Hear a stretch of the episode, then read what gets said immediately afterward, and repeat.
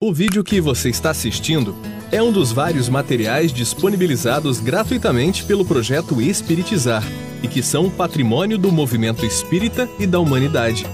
Na descrição do vídeo você encontra indicação de outros materiais relacionados a este assunto. Você pode aprofundar seus estudos e colaborar com a manutenção deste projeto iluminativo, adquirindo os livros, DVDs e MP3 do projeto Espiritizar em www.livrariaespiritizar.com.br. Encontre mais materiais como este e fique por dentro da agenda de palestras e seminários transmitidos ao vivo em www.espiritizar.org.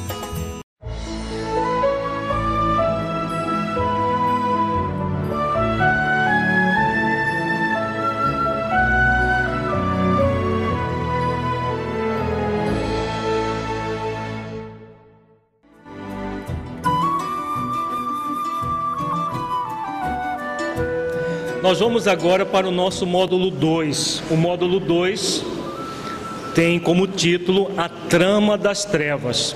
Agora nós vamos adentrar cada vez mais nos processos obsessivos, estudarmos exemplos significativos de pessoas que se eh, envolveram nessas tramas das trevas.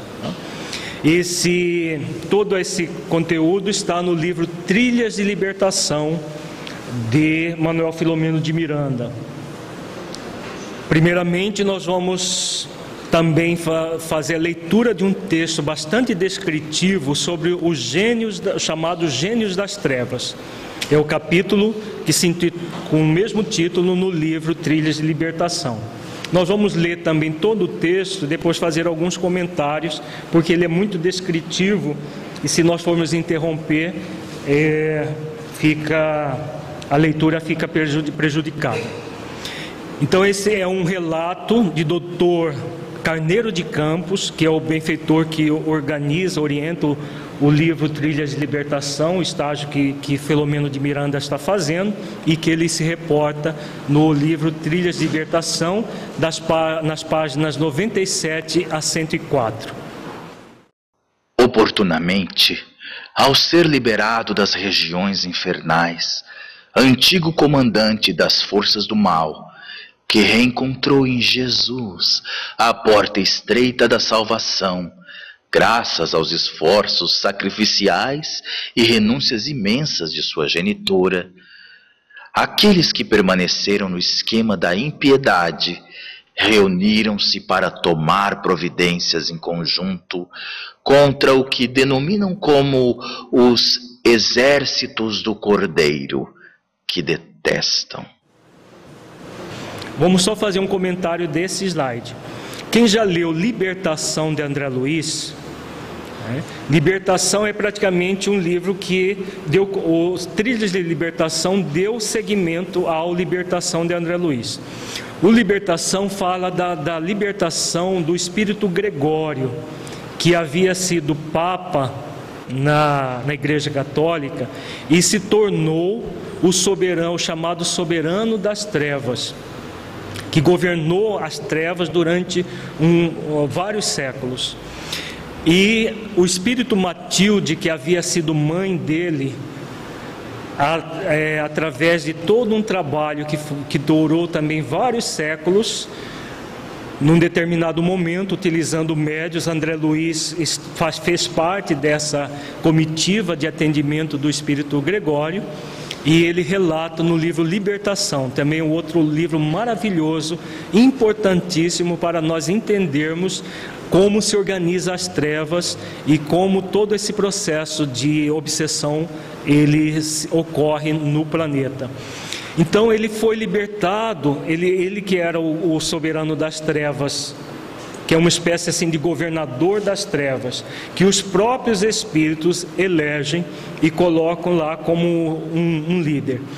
Ele foi libertado pela, como o benfeitor aqui fala, pela sua mãezinha, é, e depois dessa libertação, que André Luiz descreve minuciosamente no livro Libertação, psicografado por Chico Xavier, os os membros da, das trevas deliberaram eleger um novo líder. E esse, esses relatos aqui é exatamente no momento em que eles estavam buscando um novo líder. Então nós vamos ver a descrição da eleição do novo soberano das, das trevas após a, o, o momento em que Gregório foi libertado das regiões infernais, como diz aqui. Infernais entre aspas, porque na verdade são regiões das trevas que não, é, não são eternas, né? porque a, a, a, concepção de inferno é de eternidade. Essa eternidade não existe. Mas existem essas regiões no mundo espiritual, que são as regiões trevosas, são re, regiões em que pratica-se o mal de uma forma muito intensa é, e inimaginável para nós entendermos na profundidade o que se pratica lá. Então vamos agora continuar todo o processo da eleição do novo soberano das trevas. Estes seres que se extraviaram em diversas reencarnações, assumindo altíssimas responsabilidades negativas para eles mesmos, procedem na sua maioria de doutrinas religiosas cujos nomes denegriram com as suas condutas relapsas atividades escusas e cortes extravagantes, nas quais o luxo e os prazeres tinham primazia em detrimento dos rebanhos que diziam guardar, mas que somente exploravam na razão do quantos desprezavam.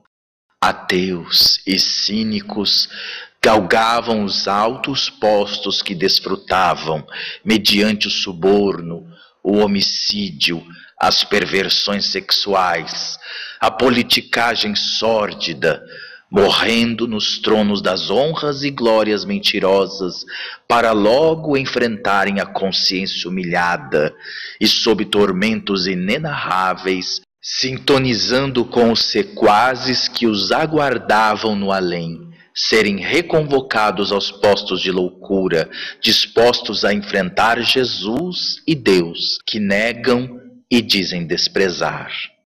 As figuras mitológicas dos demônios e seus reinos, os abismos infernais e os seus torturadores de almas, são relatos inicialmente feitos por pessoas que foram até ali, conduzidas em desdobramento espiritual, por afinidade moral ou pelos mentores, a fim de advertirem as criaturas da terra antros sórdidos que aqueles governam e onde instalaram terror, dando a equivocada ideia de que naquelas paragens não há tempo a transcorrer, num conceito absurdo de eternidade, a que se aferram diversas religiões, as quais mais atemorizam do que educam. Mártires e santos, profetas e escritores, artistas e poetas de quase todos os povos e épocas, os que eram médiums, visitaram esses núcleos terrificadores e conheceram os seus habitantes, trazendo na memória nítidas as suas configurações, que as fantasias e lendas enriqueceram com variações de acordo com a cultura, a região e o tempo presentes, portanto, na historiografia da humanidade. Variando de denominação, cada agrupamento, como ocorre na Terra, tem o seu chefe e se destina a uma finalidade coercitiva, reparadora. Periodicamente, esses chefes se reúnem e elegem um comandante a quem prestam obediência e submissão concedendo-lhe regalias reais. As ficções mais audaciosas não logram conceber a realidade do que ocorre em tais domínios.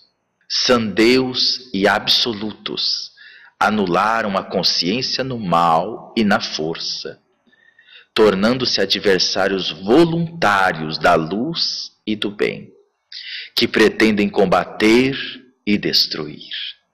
não se dão conta de que tal ocorre, porque vivem em um planeta ainda inferior, em processo de desenvolvimento, onde aqueles que o habitam também são atrasados, padecendo limites em trânsito do instinto para a razão.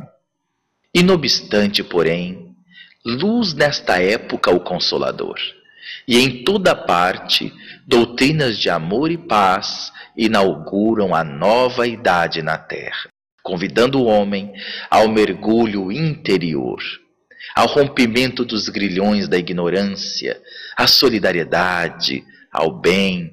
A ciência dá as mãos à moral e a filosofia redescobre a ética, para que a religião reate a criatura ao seu Criador, em um holismo profundo de fé conhecimento e caridade, numa síntese de sabedoria transcendental.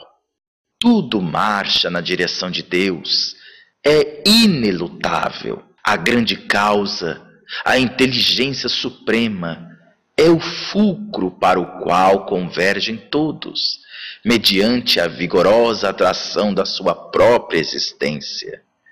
As lutas de oposição desaparecem com relativa rapidez, rompendo-se as barricadas e trincheiras que se tomam inúteis. A trajetória do progresso é irrefreável. Só o amor tem existência real e perene, lei que é da vida, por ser a própria vida.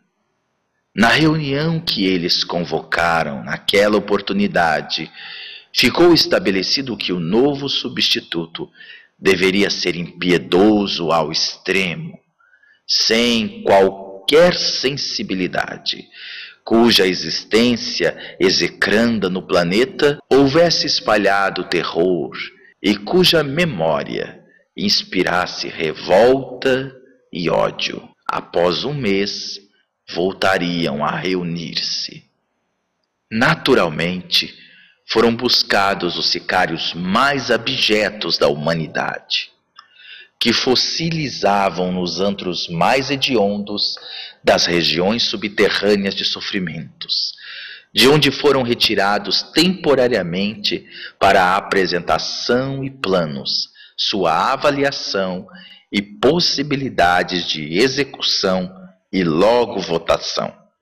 Difícil imaginar tais conciliábulos e consequente escrutínio para a eleição de um chefe. Recordando as reuniões de antigos religiosos, ontem como hoje, cada representante se vestiu com as roupagens e características do seu poder e acolitados pelos subalternos, compareceram em massa diversos deles, conduzindo seus candidatos para o pleito macabro e ridículo. Mais de uma vintena de algozes da sociedade foram apresentados ao terrível parlamento. Alguns encontravam-se ebetados em padecimentos que se autoimpuseram.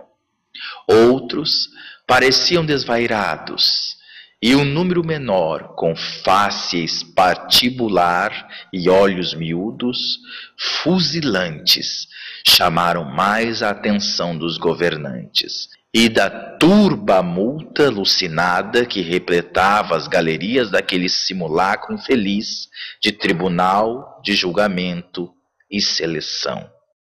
Nomes que fizeram tremer a terra no passado remoto, como no mais recente, foram pronunciados, enquanto pessoalmente eles se apresentavam ou eram trazidos.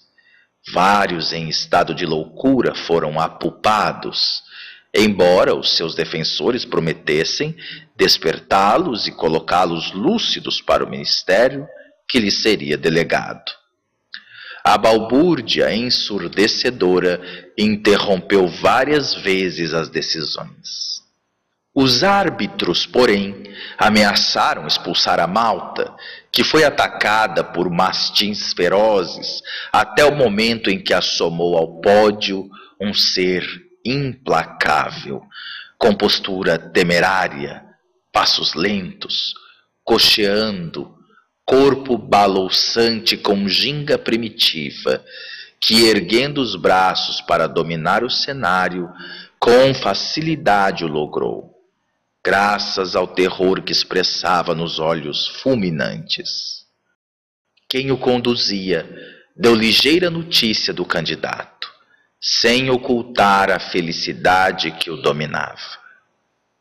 Tenho a honra de apresentar o inexcedível conquistador que submeteu o mundo conhecido do seu tempo na Ásia e esteve na Terra novamente apenas uma vez mais. As suas façanhas ultrapassaram em muito outros dominadores, graças à sua absoluta indiferença pela vida e aos métodos que utilizava para a destruição da raça humana. Fundou o segundo Império Mongol, realizando guerras cruentas. A sua existência corporal transcorreu durante o século XIV, havendo renascido na Ásia Central, próximo a Samarcanda, informando descender de Gengis Khan aos 50 anos de idade, alargou seus domínios do Eufrates à Índia, impondo-se ao Turquestão, Coração, Azerbaijão, Kurdistão, Afeganistão, Fars. Logo depois, invadiu a Rússia, a Índia, deixando um rastro de dezenas de milhares de cadáveres somente em Delhi, às portas da cidade e nos seus arredores. Cruel até o excesso, realizou alguns trabalhos de valor na sua pátria, porém, as suas memórias são feitas de atrocidades e horror, por cujas razões, ao desencarnar, mergulhou nas regiões abismais onde foi localizado nas trevas. À medida que a arenga apaixonada conquistava os eleitores triunfantes, o horror mais humilhava os presentes, que silenciaram diante do certamente vencedor hediondo. Encerrada a apresentação do candidato, foi ele aceito por quase todos os chefes e aclamado como soberano gênio das trevas que se encarregaria de administrar os corretivos da humanidade, a qual ele propunha submeter e explorar. Não ignoramos que o intercâmbio de energias psicofísicas entre os seres inferiores, desencarnados e os homens é muito maior do que se imagina. Legiões de dezenas de milhões de criaturas de ambos os planos se encharcam de vitalidade, explorando-se umas às outras, mediante complexos processos de vampirização, simbiose, dependência, gerando uma psicosfera morbífica aterradora. Somente o despertar da consciência logra interromper o comércio desastroso, no qual se exaurem os homens e mais se decompõem moralmente os espíritos. Para sustentarem tão tirânica interdependência, são criados mecanismos e técnicas contínuas de degradação das pessoas, que espontaneamente se deixam consumir por afinidades com os seres exploradores, viciados, inclementes, amolentados secularmente na extravagante parasitose. Pululam incontáveis os casos dessa natureza enfermidades degenerativas do organismo físico, desequilíbrios mentais desesperadores, disfunções nervosas de alto porte, contendas, lutas, ódios, paixões asselvajadas, guerras e tiranias têm a sua geratriz nesses antros de hediondez onde as forças do mal, em forma de novos Lúciferes da mitologia, pretendem opor-se a Deus e tomar-lhe o comando. Vão e inqualificável desvario este do ser humano inferior. O homem marcha na terra como nos círculos espirituais mais próximos ignorando ou teimando desconhecer a sua realidade como ser imortal, espírito eterno que é em processo de ascensão, dando preferência à sensação na qual se demora espontaneamente, em detrimento das emoções enobrecidas, jugula-se a dependência do prazer, cristalizando as suas aspirações no gozo imediato e retendo-se nas faixas punitivas do processo evolutivo. Face a tal comportamento, reencarna e desencarna por automatismo, sob lamentáveis condições de perturbação perplexidade e interdependência psíquica. As obsessões que atravessam decênios sucedem-se. O algoz de hoje, ao reencarnar-se, torna-se a vítima que, por sua vez, mais tarde, dá curso ao processo infeliz, até quando as soberanas leis interferem com decisão. As religiões, através dos seus sacerdotes, ministros, guias e chefes, na maioria aferradas a dogmas ultramontanos, preferem não descerrar a cortina da ignorância, mantendo seus rebanhos submissos, pelo menos convencionalmente, em mecanismos de rude hipocrisia, desinteressadas do homem real, integral e espiritual. Sucede que grande número desses condutores religiosos está vinculado aos sicários espirituais, que os mantêm em dependência psíquica, explorados, para que preservem o estado de coisas conforme se encontra. Então aqui o benfeitor faz referência às religiões que mantêm as pessoas na ignorância. Os líderes dessas religiões estão vinculados aos gênios das trevas. Por isso ainda nós temos todo esse desconhecimento da realidade espiritual que se mantém propositalmente para que as pessoas possam, não, eh, possam se libertar dessas obsessões. Por tal razão, quando as doutrinas libertadoras se apresentam empunhando as tochas do discernimento, seus apologistas, membros, divulgadores e realizadores são perseguidos, cumulados de aflições e tormentos, para que desistam, desanimem ou se submetam aos mentirosos padrões dos triunfos terrenos. Então, aqui por que os espíritas são mais atacados do que as pessoas de outras religiões, porque o espiritismo desvenda toda essa organização das trevas. A mediunidade é o instrumento pelo qual adentra-se essas regiões e tudo isso vem às claras, como nós estamos estudando. Pode parecer que o Pai misericordioso permanece indiferente ao destino dos filhos, sob o domínio das sombras de si mesmos.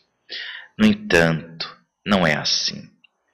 Incessantemente sua voz convida ao despertamento, à reflexão, à ação correta, usando os mais diversos instrumentos, desde as forças atuantes do universo aos missionários e apóstolos da verdade, que não são escutados nem seguidos.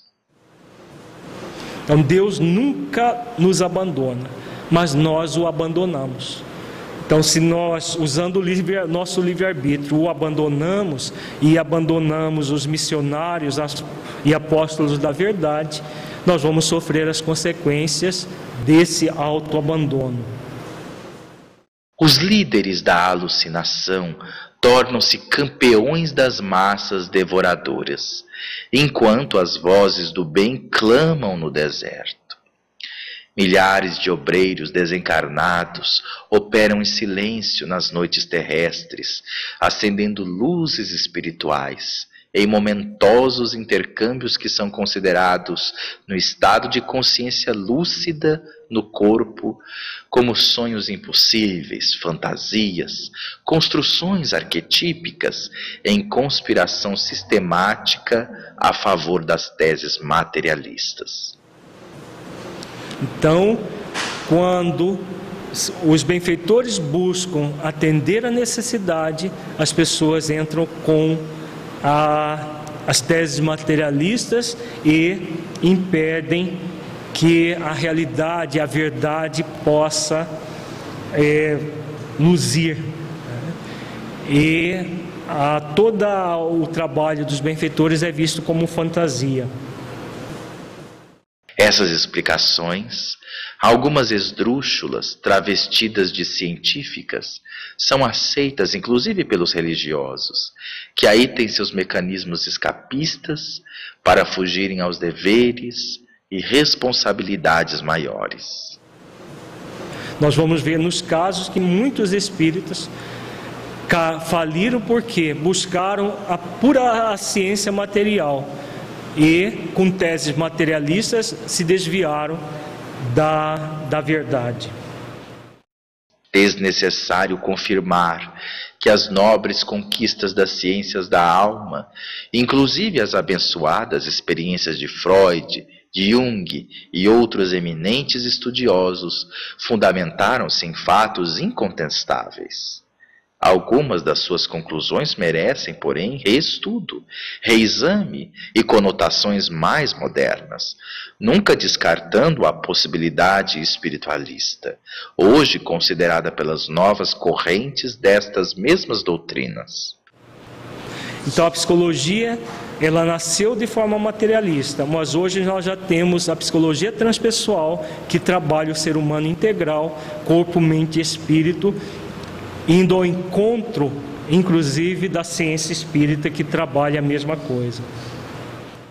Quando as criaturas despertarem para a compreensão dos fenômenos profundos da vida, sem castração ou fugas, sem ganchos psicológicos ou transferências, romper-se-ão as algemas da obsessão na sua variedade imensa, ensejando o encontro do ser com a sua consciência, o descobrimento de si mesmo e das finalidades da existência corporal no mapa geral da sua trajetória eterna.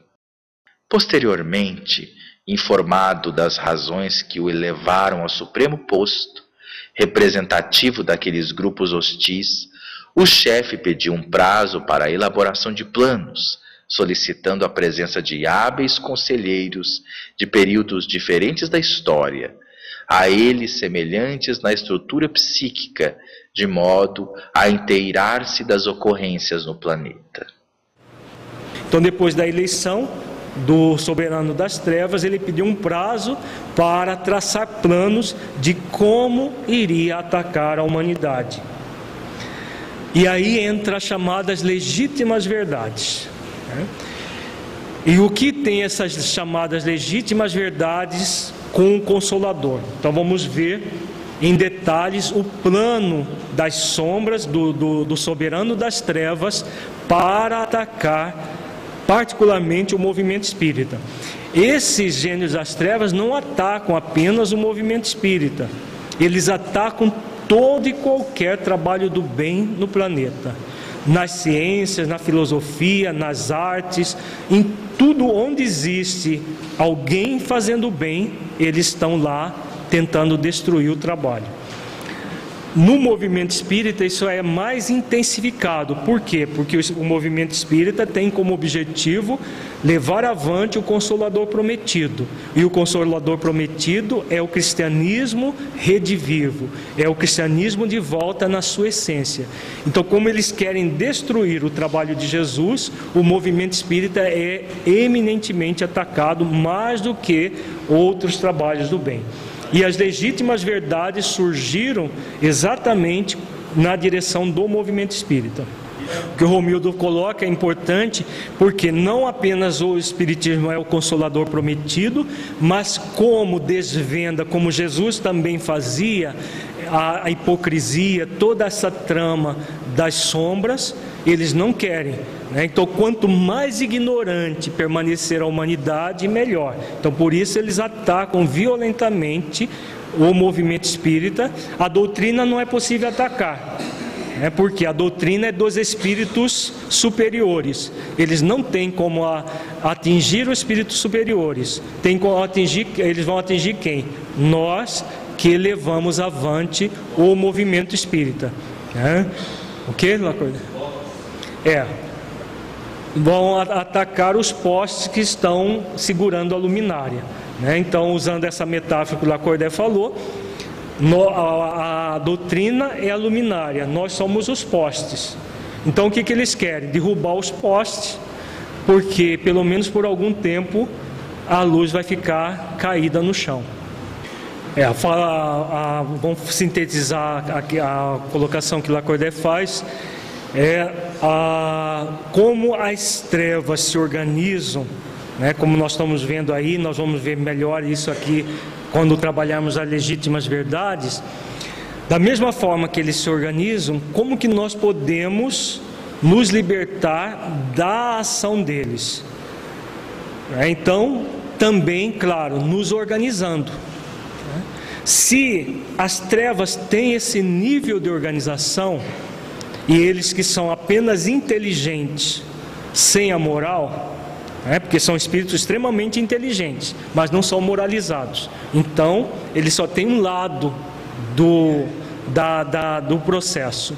Agora imaginemos como é a organização do trabalho de Jesus, que é sumamente inteligente e o espírito mais puro que Deus nos colocou como modelo e guia. Então, o trabalho da luz ele é completo e se organiza de uma forma muito mais poderosa, muito mais intensa do que os trabalhos das sombras, sem nenhuma dúvida a respeito disso. A questão passa por nós. Como nós temos as duas tendências do mal e do bem, porque se nós não tivéssemos também o um movimento do bem, não estaríamos dentro de uma atividade espírita. Então nós trazemos ainda o mal dentro de nós e o bem dentro de nós. Cabe a nós optar. E aí entra isso que o Lacordaire falou. A importância de nós nos organizarmos também né, organizarmos grupos de estudo sistematizado da doutrina dentro dessa concepção que nós estudamos, não apenas estudar intelectualmente, porque nós temos, nós trabalhamos com estudo sistematizado há quase 30 anos e vemos que muitos dos estudos nas casas espíritas são é, apenas intelectualizados, são estudos intelectuais da doutrina, sem a reflexão filosófica do significado da doutrina na nossa vida. Então, se nós trabalharmos como o Petitinga solicita, com os médiuns, esse estudo reflexivo, com os, nos nossos estudos sistematizados, de forma reflexiva, se trabalharmos um atendimento fraterno para que as pessoas possam refletir sobre as suas vidas, com toda certeza nós estaremos criando o antídoto para é, nos libertarmos da, dos processos obsessivos, nos organizar e sempre buscando o amor e o bem como diretriz, como nós já trabalhamos. Vejamos agora as chamadas legítimas verdades, como elas surgiram. As reuniões sucederam-se tumultuadas violentas, sempre acalmadas pela agressividade do soberano, que, ciente das novas revelações da verdade na terra, do advento do Consolador e seu programa de reestudo e vivência do cristianismo, das incursões modernas do espiritualismo ancestral na sociedade contemporânea, todos formando diques contra as águas volumosas da destruição. Resolveu escutar fracassados conhecedores do comportamento das criaturas, tanto na área sexual como na econômica e na social. Pois que nesses recintos transitam aqueles que se comprometeram negativamente perante a vida. Após o que estabeleceu seu programa, que ironicamente denominou como as quatro legítimas verdades, em zombeteira paráfrase ao código de Buda em relação ao sofrimento, as quatro nobres verdades. Então nós vemos aí o plano esse espírito ele viveu no século 14, então ele não conhecia, ele estava desencarnado e nas regiões trevosas, completamente hebetado. Ele foi através de ações hipnóticas, foi retirado dali para ser o soberano das trevas. Então ele primeiro, como estrategista, estudou tudo que é aquilo que estava acontecendo na humanidade até a década de 1950, quando o Gregório foi, é, foi retirado da, das trevas pela sua, pela sua mãe. Depois de, de estudado, ele percebendo que o Consolador havia surgido no ano de 1857, ele delibera um plano de ação contra o Consolador e chamou esse plano de ação de quatro legítimas verdades, fazendo uma, paró uma paráfrase é, torpe das chamadas no, das quatro nobres verdades de Buda. Ele, como oriental, vinculado às correntes orientais, quis dar uma roupagem oriental ao seu plano e criou as chamadas legítimas verdades. Em reunião privada com chefes de grupo, explicou o programa que elaborara para ser aplicado em todas as suas diretrizes e com pormenorizado zelo.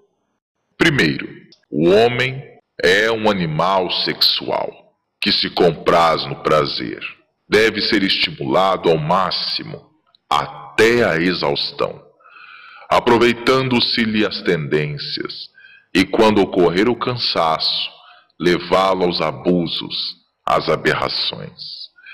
Direcionar esse projeto aos que lutam pelo equilíbrio das forças genésicas é o empenho dos perturbadores propondo encontros, reencontros e facilidades com pessoas dependentes dos seus comandos que se acercarão das futuras vítimas, enleando-as nos seus jogos e envolvimentos enganosos.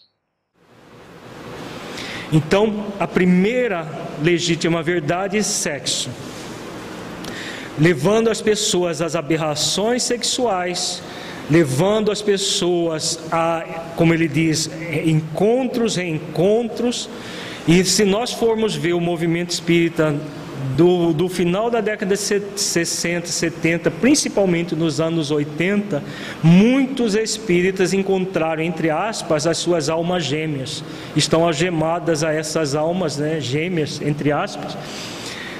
É, separaram dos seus companheiros, às vezes no, os próprios companheiros dentro do movimento espírita, e de repente a pessoa acaba com casamentos sólidos porque encontra chamadas almas gêmeas e vai passar a gemer com elas muito tempo. Né? Que de gêmea não tem nada essas almas. Né? Vão pro, produzir muitos gemidos para aqueles que se é, caminharem nessa direção. Casamentos muito sólidos, famílias é, sólidas foram desfeitas através desse concurso. Né? Nós vimos isso no movimento espírita. Qual que é o objetivo? Destruir o trabalhador, destruir a família. Porque a família é a base de tudo. Então eles têm tudo muito planejado com o objetivo de destruição máxima possível. Eles envolvem o trabalhador, o trabalhador ele não tem como permanecer na mesma, na mesma situação de antes. Se permanece, permanece de uma forma hipócrita, porque fala uma coisa e vive outra, e a família como um todo perece. É, muitos, muitas famílias foram destruídas a partir dessa legítima verdade. E ainda hoje permanecem muitas famílias sendo destruídas, né? casamentos sólidos de muitos anos são destruídos exatamente por esse abuso, essa aberração. A fala do Romildo é bastante pertinente, a questão de tudo que acontece convidando ao sexo. A mídia o tempo todo focaliza sexo, o sexo deve dar prazer a qualquer custo, não importa com quem, como, de que forma for. Tudo isso é plano das sombras. Né? Nunca, como antes, nós focalizamos o sexo como é essa é como se fosse o protótipo da felicidade. Todo mundo vai encontrar felicidade a partir do orgasmo e do sexo. Se não tiver orgasmo, não há felicidade. Tudo isso é plano das sombras, não tenhamos dúvida disso. Todas as possibilidades, filmes, internet, é, os encontros, os chamados reencontros, tudo, tudo, tudo são planos de espíritos ligados a esse plano das sombras, espíritos vinculados ao é, contra o bem e espíritos que têm ligação direta conosco, que querem a nossa destruição e que utilizam desse, desse recurso que é o, o, sexo para a falência. Nós vamos ver nos casos que nós vamos trabalhar de, de cada legítima verdade que o sexo está presente em todos eles. As pessoas caem nessa armadilha com muita facilidade. E às vezes tem predominância de um, uma outra legítima verdade, mas o sexo é, quase sempre está presente. É, a fala do Nelson é, é, bastante pertinente é a respeito do atendimento fraterno que nós fazemos nas casas espíritas e muitas vezes na casa espírita as pessoas aconselham umas às outras a se separarem, né? É. Primeiro, o aconselhamento jamais deve ser feito na casa espírita, né? Porque o objetivo do atendimento fraterno não é aconselhar, é orientar e esclarecer com base na doutrina espírita e não em achismo da pessoa. Isso acontece muitas vezes porque a própria pessoa já fez isso na sua vida e aí ela vai passar para o outro aquilo que ela tem. Né? Não tem ninguém tem como dar ao outro aquilo que ela não tem. Então, muitas vezes nós vemos no atendimento fraterno essas falas taxativas, ah, melhor mesmo é separar. E a pessoa já quer ouvir aquilo, aí sai de lá já para ir para o advogado para separar. É claro que nós nem devemos falar para a pessoa separar, nem para ela ficar é, casada a qualquer custo. Vamos passar as orientações da doutrina, que a doutrina nos oferece, e a pessoa usa o seu livre-arbítrio para fazer aquilo que melhor lhe aprouver. O objetivo do atendimento fraterno jamais é direcionar ninguém, mas orientar, esclarecer a pessoa para que ela tome as suas decisões com consciência. Né? A fala do André é bastante pertinente, né? A questão da muitas vezes pessoas é, líderes do movimento espírita que têm os seus conflitos nessa área criam sofismas utilizando a própria doutrina. Nós vamos ver um caso bem particular nesse, nessa questão, em que a pessoa criava sofismas para fazer apologia de, de, desequilíbrios na área sexual, porque ele trazia aquilo e começava a divulgar: não, todo mundo tem o direito, todo mundo é isso.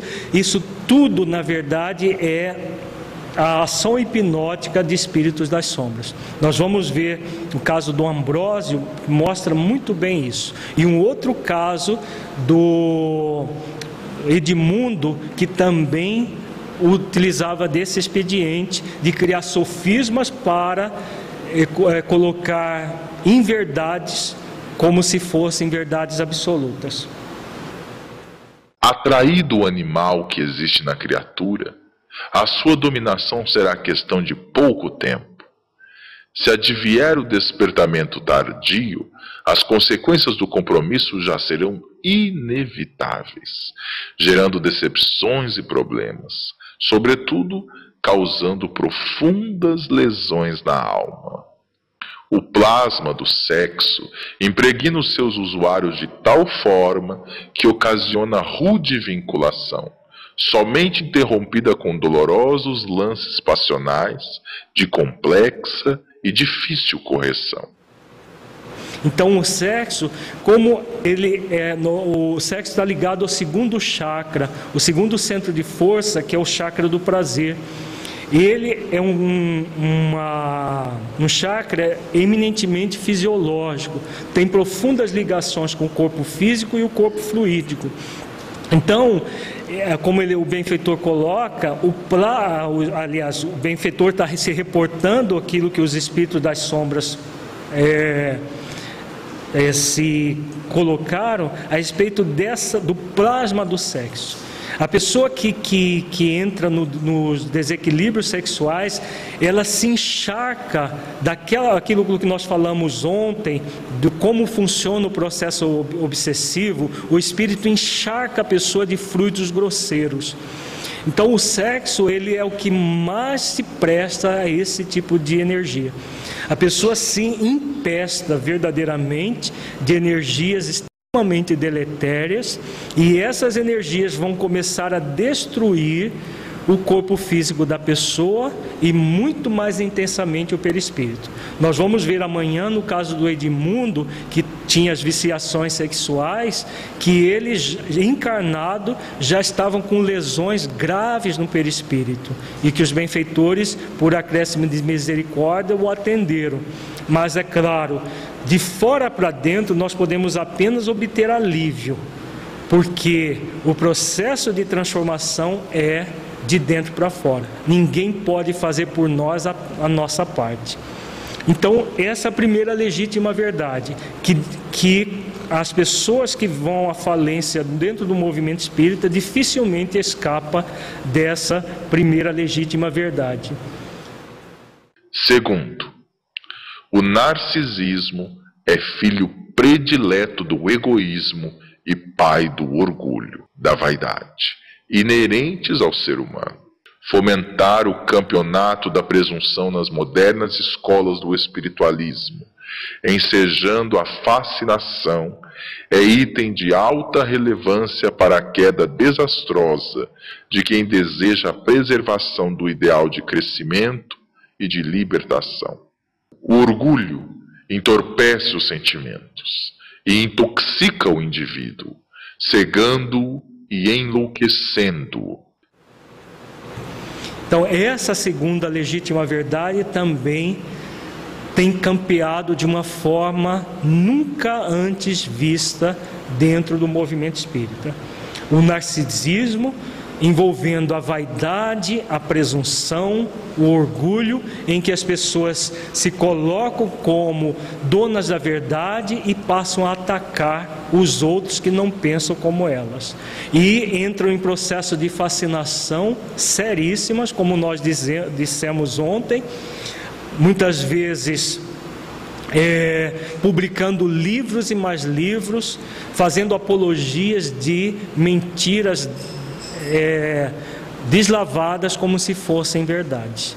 Então, isso no movimento espírita hoje está virando uma verdadeira epidemia, destruindo muitas possibilidades de é, renovação, tanto no nível individual quanto coletivo. O, narcis, o mito, mito de Narciso, né, vamos falar um pouquinho do narcisismo que é interessante. É um mito da, da, da mitologia grega. Narciso era um homem extremamente belo, extremamente belo, e ele cultuava ele mesmo. Então Narciso ele vivia cercado de espelhos e ele cultivava a imagem dele. Então, esse o narcisismo, essa palavra narcisismo, vem exatamente desse mito de Narciso. A pessoa se acha o máximo. Como diz o adolescente, ela se acha, né? Ela se acha e aí todos os demais é a ralé. Ela é o protótipo da, da, do, do médio, do expositor, do escritor, disso, daquilo. Então é a pessoa que acha que é o máximo e ela faz questão. Aqui o, o texto coloca muito claro: campeonato da presunção. Então a pessoa se presume o máximo e ela faz questão de alardear isso. Então, quanto mais ela se coloca como insubstituível, como sucessor de Fulano de Beltrano, como reencarnação de Fulano de Beltrano, como isso, como aquilo, ela está adentrando profundamente nesse narcisismo. Né? Tem pessoas que elas acreditam que ninguém mais serve, só ela. Ela que é o máximo de tudo. Excelente fala do André. Né? A, a, o André, fazendo um resumo da fala do André, a, no movimento espírita nós temos esse movimento de mitificar as pessoas, né? de idolatrá-las. E aí nós é, com, até com uma intenção positiva, mas muito mal direcionada, porque nós queremos, é, às vezes, fazer com que a pessoa se sinta bem, nós estamos, dependendo das matrizes que a pessoa traz, nós estamos estimulando-as ao narcisismo. É quando nós cultuamos as pessoas como um mito, ao invés de nos debruçarmos no, no que a pessoa traz de bom e no, no significado daquilo que ela está produzindo, nós ficamos cultuando, cultuando as pessoas. Os grandes médios que é, nós temos no nosso país são cultuados. Né? Chico Xavier, que já desencarnou, está virando, entre aspas, santo dos espíritas. É uma, uma verdadeira, um verdadeiro culto como se houvesse santo para a espírita. Então por quê? Exatamente por esse movimento de estímulo ao narcisismo. Essa, Chico Xavier nunca foi narcisista, por isso que ele não, não derrapou. Divaldo Franco, por exemplo, também nunca foi narcisista, mas o estímulo é o tempo todo para que a, a pessoa seja, ela, ela, se, ela não, se ela não for vigilante, ela acaba caindo, derrapando nisso. O que acontece com o narcisista é que às vezes ele estimula isso. Nós vamos ver um caso bem claro disso, que ele estimula a bajulação, ele estimula esse processo. Mas quem faz, quem cultiva isso, acaba sendo, como o André bem disse, corresponsável pela queda do outro. Então, o bajulado é o maior responsável, mas os bajuladores também são corresponsáveis. E isso, claro, uma coisa é você, só complementando, uma coisa é você bajular o médio, bajular o espírito. Né? Nem por isso nós não vamos, ah, porque há uma tendência nossa de agir por extremos. Então não vamos nem falar para a pessoa que ela está indo bem. Né? Vamos ficar indiferentes uns aos outros. Não é isso também. Né? Uma coisa é você bajular, é você falar para a pessoa: ah, não, você é o máximo, você é isso, você é aquilo. Outra coisa é você incentivá-la para que ela continue no trabalho do bem. O incentivo é muito importante. O elogio, ele muitas vezes ele entra num processo de bajulação. Kardec ele dá um depoimento na, em obras póstumas que ele fala assim, muitas vezes ele elogiou a ação de alguns médios, que foi o suficiente para que esses médios se perdessem na vaidade e na presunção. É, então, essa fala de, de Kardec me chamou muita atenção. Uma coisa é você elogiar, outra coisa é você incentivar. Elogio é a pessoa. Kardec não fazia isso, mas a pessoa se sentia lisonjeada. Olha, o codificador da doutrina falou que eu sou bom. É. Na verdade, ele falava da produção da pessoa. Então é preciso tomar muito cuidado. No movimento espírita é muito importante que nós estimulemos o incentivo. A pessoa foi bem, puxa, Fulano, eu gostei muito do que você falou. Né? Você não vai enaltecer a pessoa. Nossa, você é o melhor expositor da terra. Né? Você, gostei muito do que você falou. Continue assim. Aí você incentiva a pessoa. Para nós não cairmos também na frieza de você, a outra pessoa está lá fazendo um esforço enorme e ninguém fala nada, todo mundo vira as costas, aí caímos na indiferença. São dois extremos: indiferença num lado, bajulação no outro. Esses são desequilíbrios. O equilíbrio é o incentivo em que você estimula o companheiro que está fazendo esforço no bem a continuar no bem. Uhum, exatamente. Então a fala do André é muito pertinente. Se nós não estimulamos o trabalhador do bem, isso é muito importante, principalmente para as lideranças, nós também estamos destruindo o, tra o trabalho do bem. Né? Não faz mais do que obrigação, e vamos, e vamos levando. Né? Muitas vezes no movimento espírita nós vemos isso. Está fazendo bem, está fazendo mais do que obrigação. E, e, as pessoas não estimulam umas às outras a permanecer no bem. Isso também é extremamente nocivo. É, na verdade, não é, não é bem isso. A fala do Nelson, ela é, ela está com parte da verdade no sentido de que, na codificação, não aparece o nome do médium, porque Allan Kardec assumiu como autor, porque as leis, do, do, as leis humanas exigem que um livro tenha autor. Então Allan Kardec ele assumiu a paternidade do livro. Né? No caso, por exemplo, de médiuns que, que não tem como se publicar um livro em nome de espírito desencarnado. Por exemplo, Joana de Ângeles não tem como ir lá num cartório, olha, esse livro aqui é meu, então vai ser publicado no meu nome. É preciso que o médium apareça, porque ele é responsável civilmente por aquilo que escreve. Então, quando aparece hoje, modernamente, um livro psicografado, ah, ou aparece o nome do médium, não é porque o médium queira aparecer, Chico Xavier, Divaldo Franco, esses grandes médios, Ivone Pereira, não é porque eles queiram aparecer, é porque ah, a necessidade civil de que alguém assuma a autoria. E espírito desencarnado não pode assumir a autoria, porque não, tem, não é uma pessoa física né? É, é uma pessoa, mas é uma pessoa da dimensão espiritual. Até agora não inventaram RG nem CPF no mundo espiritual. Então não tem como. Então não é uma, uma questão de narcisismo, é uma questão de necessidade puramente humana. Agora o problema é o médio achar que ele é o máximo, porque ele é o, apenas a, a mão que emprestou para o espírito escrever. Aí é o problema.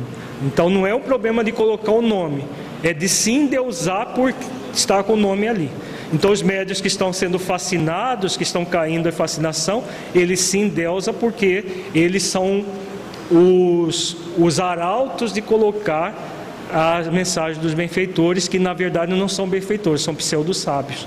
Porque os benfeitores de verdade, esses, os médios com certeza não estão fascinados.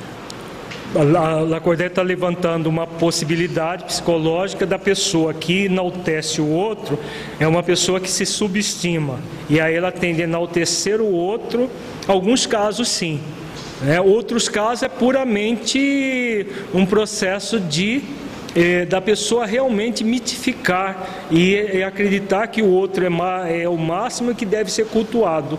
Nossa sociedade é uma sociedade fundada em, é, focada nesse misticismo. É muito mais cômodo você cultuar, cultuar uma pessoa do que você aprofundar naquilo que a pessoa traz.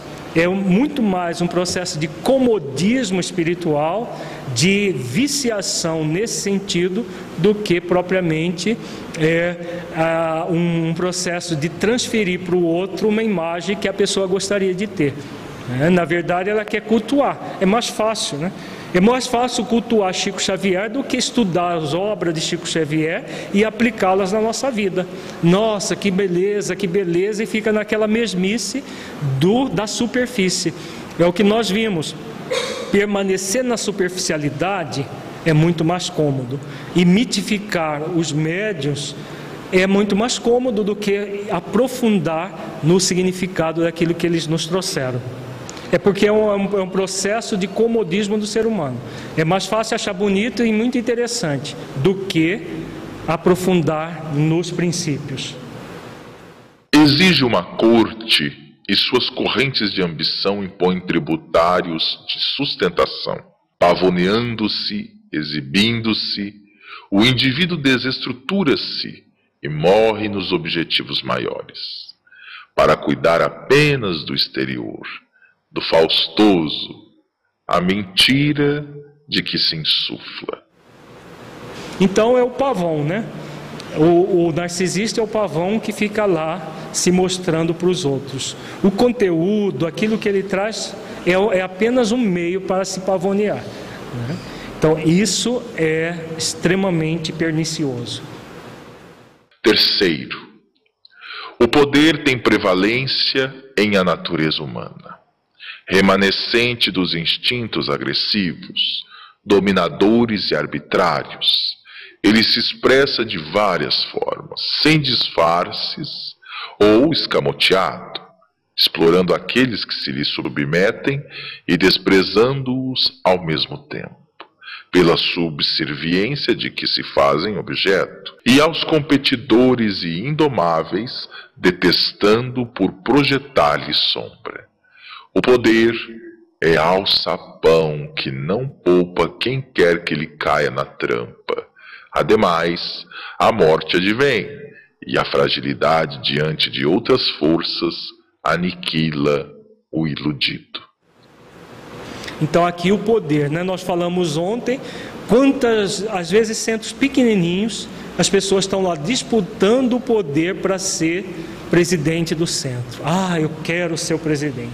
E disputa e agride o outro. Né? Nós vamos ver um caso de, de um grupo que, a, que quase foi parar na justiça comum por disputas de poder dentro do centro espírita. Nós vamos ver provavelmente hoje à tarde. Disputas de poder indo para a justiça. Né? São coisas que não fazem sentido dentro do movimento, mas as pessoas estão aí fazendo uma após outra, tendo atitudes desse tipo. Quarta legítima verdade. Quarto, o dinheiro, que compra vidas e escraviza almas, será outro excelente recurso decisivo. A ambição da riqueza, mesmo que mascarada, supera a falsa humildade, e o conforto amolenta o caráter, desestimulando os sacrifícios. Sabe-se que o cristianismo começou a morrer quando o martirológio foi substituído pelo destaque social. E o dinheiro comprou coisas, pessoas, e até o reino dos céus, aliciando mercenários para manter a hegemonia da fé. É, então, o quarto é o, o dinheiro, né? Há as pessoas voltadas para o dinheiro a qualquer custo, como o, o Espírito coloca, até o reino dos céus teve um momento, né? A, da chamada venda das indulgências, que até o reino dos céus era comprado com dinheiro. E o cristianismo foi desvirtuado exatamente pelo uso, abuso do dinheiro, porque o problema não está no dinheiro, está no uso e no abuso que se faz dele. Então, essa é a quarta legítima verdade. Depois, nós vamos falar sobre repercussões das legítimas verdades e vamos trabalhar cada uma delas com exemplos vivos para nós entendermos o significado disso. Quem poderá resistir a essas quatro legítimas verdades? Certamente aquele que vencer uma, ou mais de uma, tombará noutra, ou em várias ao mesmo tempo. Gargalhadas estrepitosas sacudiram as furnas. E a partir de então, os técnicos em obsessão, além dos métodos habituais, tornaram-se especialistas no novo e complexo programa que em todos os tempos sempre constituiu veículo de desgraça, agora mais bem aplicado, redundando em penosas derrotas. Não será necessário que detalhemos casos a fim de analisarmos resultados. Então, essa essa conclusão que eu aqui já é o doutor Carneiro de Campos falar, falando, que além dos métodos tradicionais de obsessão, os espíritos passaram a focar essas quatro legítimas verdades, tentando produzir, como ele diz, desgraça às pessoas. E aqui um alerta do Dr. Carneiro de Campos aos trabalhadores espíritas. Precatem-se os servidores do bem, das ciladas ultrizes do mal que têm raízes no coração, e estejam advertidos. Suportem o cerco das tentações com estoicismo e paciência, certos de que o Pai não lhes negará socorro nem proteção propiciando-lhes a que seja mais importante e oportuno. Ademais, não receiem as calúnias dos injuriadores que os não consigam derrubar.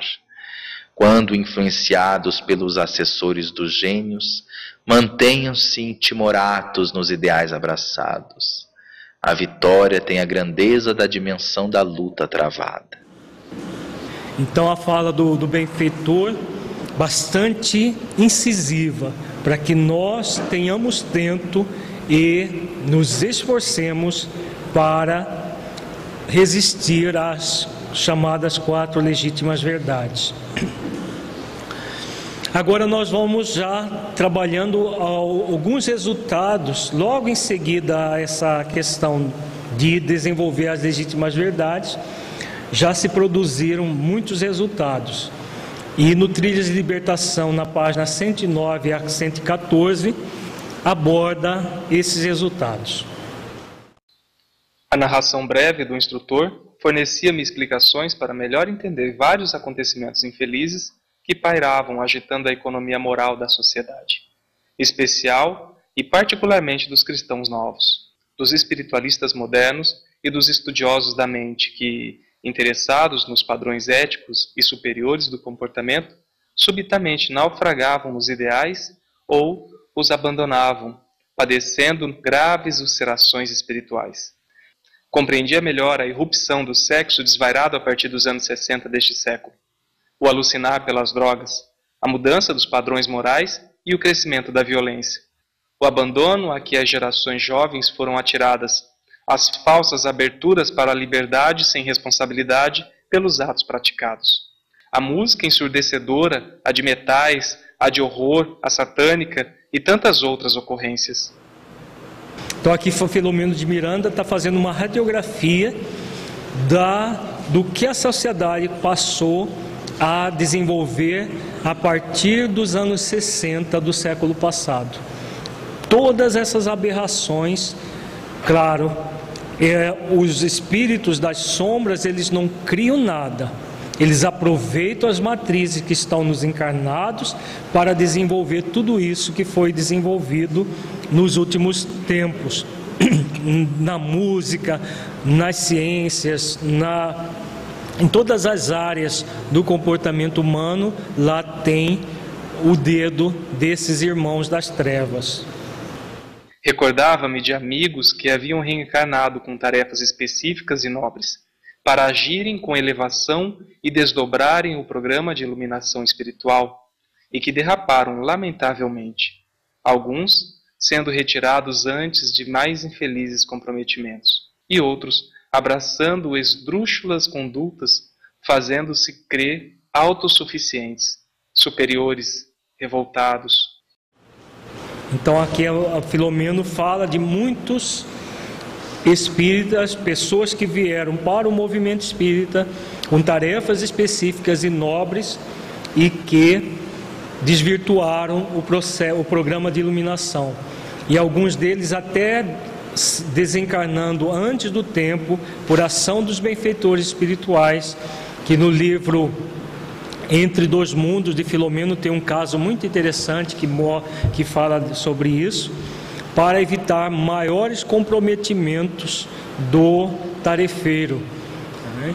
É, e outros abraçando condutas esdrúxulas dentro do movimento espírita. Tinha em mente as tarefas estabelecidas e aceitas com entusiasmo antes da reencarnação ou ditadas mediunicamente, que produziam impactos felizes, mas que logo pareciam perder o significado para os seus responsáveis, que as abandonavam ou as alteravam em bel prazer para seguirem noutros rumos. Então, tudo isso vem acontecendo no movimento espírita. Né? As pessoas com tarefas muito bem delineadas antes de encarnar muito bem eh, trabalhadas, planejadas, e ao chegarem aqui no mundo físico, eh, praticamente o desvio, a, a perda do significado em relação às tarefas que essas pessoas se comprometeram a realizar. E aqui ele vai, vem falando do caso Davi, que é um caso de um médium de efeitos físicos que é, um espírito alemão fazia cirurgias através desse médium. E é um caso que todo ele está lá, lá, lá narrado no 13 de libertação, que cai, ele caiu na armadilha das quatro, não sobrou uma legítima verdade, ele caiu nas quatro. O caso Davi, mais especificamente, tornava-se um exemplo concreto da consumação das quatro legítimas verdades perturbadoras Todo o empenho dos seus mentores e de alguns amigos encarnados não resultou positivo. Intoxicado que estava pela presunção narcisista, atraído pelo sexo irresponsável, fascinado pelo dinheiro e no íntimo, ambicionando o destaque, o poder. Então, esse irmão, Davi, ele caiu na, no sexo, na, no narcisismo, no poder e no dinheiro. E todo o livro fala da ascensão no poder desse, desse irmão até a sua desencarnação, assassinado. O alemão era corresponsável, porque ele conivia com muitas atitudes do Davi, ele conivia. Então ele é um espírito, esses espíritos que fazem cirurgias mediúnicas, eles não são espíritos evoluídos moralmente. Eles têm técnica, mas não têm a evolução moral. Esse espírito é muito interessante. No Trilhas de Libertação fala da mudança espiritual do próprio Hermann Graz. Com a ajuda do Dr. Carneiro de Campos, o espírito se modifica ele modifica, ele aí no final da vida do Davi, ele nem esse espírito conseguia acesso a ele. Ele, ele que era um espírito intermediário, não era evoluído, mas mesmo assim o Davi o rechaçou e outro espírito ligado ao gênio das trevas o substituiu e começou a fazer as cirurgias, inclusive gerando infecções, gerando problemas graves para as pessoas que se submetiam à cirurgia que até o momento que o Hermann Graz é, trabalhava não acontecia, pelo menos infecções, nada disso. Mas depois que o espírito, o espírito das sombras assumiu o comando, passou a haver problemas muito mais graves. Então, na verdade, ele é o corresponsável, que ele deixa o médio assim meio solto. Né? Agora, a responsabilidade maior é do médio sempre. Não existe punição na a, a, lei divina não é uma, não existe lei de punição. Né? Se você for lá no livro dos Espíritos, nas, nas leis divinas naturais, não existe nenhuma lei de punição. Existe a lei de justiça, de amor e de caridade. Então, cada um, pela justiça divina, recebe de acordo com as suas obras. Então, na verdade, todo o processo de sofrimento é devido às questões da pessoa infringir as leis divinas, principalmente a lei de justiça, de amor e caridade. Todas as vezes que nós agimos é, com desamor, mesmo com boas intenções, nós vamos sofrer as consequências desse desamor, como é o caso do Dr. Hermann Graz. Mas ele se modificou. Então, no, no, livro fala toda a modificação do espírito desencarnado e todo o processo de queda do espírito encarnado, que foi o médium. O médium, apesar de ser submetido a toda ajuda que for necessária, ele não atendeu a, aos benfeitores e seguiu por um caminho extremamente infeliz. O labor de Jesus, o Cordeiro sacrificado, é todo de abnegação e renúncia, de amor e humildade, de persuasão afetuosa, jamais de imposição arbitrária. Com efeito, creem os apressados que vitórias são a da ganância, da força e do brilho rápido das luzes da fama. Então, o verdadeiro labor é espiritual, é o nosso crescimento. As questões puramente materiais, elas vão permanecer aqui. E o que nós vamos ter no mundo espiritual é aquilo que nós construímos no coração, não as questões que vivemos no mundo físico, pura e simplesmente. Compreendia melhor, a partir daquele momento, que as imperfeições da criatura humana são as responsáveis pelo fracasso de bem organizados planos, pelas perturbações que se generalizam, pelas opções extravagantes, pelo desdobrar das paixões asselvajadas, em razão do nível inferior de consciência no patamar em que transita a maioria das pessoas. Então, tudo isso que vem acontecendo, claro, vem das nossas imperfeições que os espíritos das sombras se utilizam. Não obstante, estimuladas essas expressões primárias em domínio ou ainda remanescente no ser, fácil entender a loucura avolumada na terra. a falência dos padrões éticos e o anseio pelo retorno às manifestações primevas do ser. Então, todo o movimento de retornar ao primitivismo, fomentada por essas mentes. Agora, nós não somos mais espíritos primitivos. A Terra está passando os últimos anos da transição de planeta de expiações e provas para a regeneração. Então é um, uma, um compromisso muito sério que nos cabe dentro do movimento espírita, no sentido coletivo, mas principalmente individual, porque ninguém evolui pelo outro, você só evolui por você mesmo. Então, o nosso compromisso é de nos superar esse primitivismo que ainda temos a tendência em nós. Porque os resultados, se nós formos por esse caminho, o resultado será muito sofrido para nós mesmos. É claro que o trabalho de Jesus permanecerá, a doutrina espírita permanecerá, o movimento espírita com seus altos e baixos permanecerá, mas aqueles que se entregam a esse primitivismo fomentado por esses espíritos das sombras, esses vão sofrer de forma muito grave ao descompromisso que se lançaram. Nós vamos ver os casos que é muito grave mesmo. E pelo que o Filomeno coloca, as descrições que são colocadas nos livros não chega a ser talvez nem 50% da realidade que eles observam. Eles colocam no, no próprio trilho de libertação, ele, o, o Dr. Carneiro de Campos ele fala o seguinte: que se eles colocarem assim, a realidade nua e crua daquilo que é no mundo espiritual, nós enlouqueceríamos de pavor. Então, o significado, isso as pessoas de um modo geral ficariam tão apavoradas com a realidade que enlouqueceriam. Então eles filtram muito daquilo que é colocado. Mesmo assim, as cores que são colocadas são muito vívidas, muito nítidas. Raciocinando sobre os planos do soberano gênio das trevas, tornaram-se-me lógicas ocorrências que antes me pareciam absurdas, quase impossíveis de acontecer.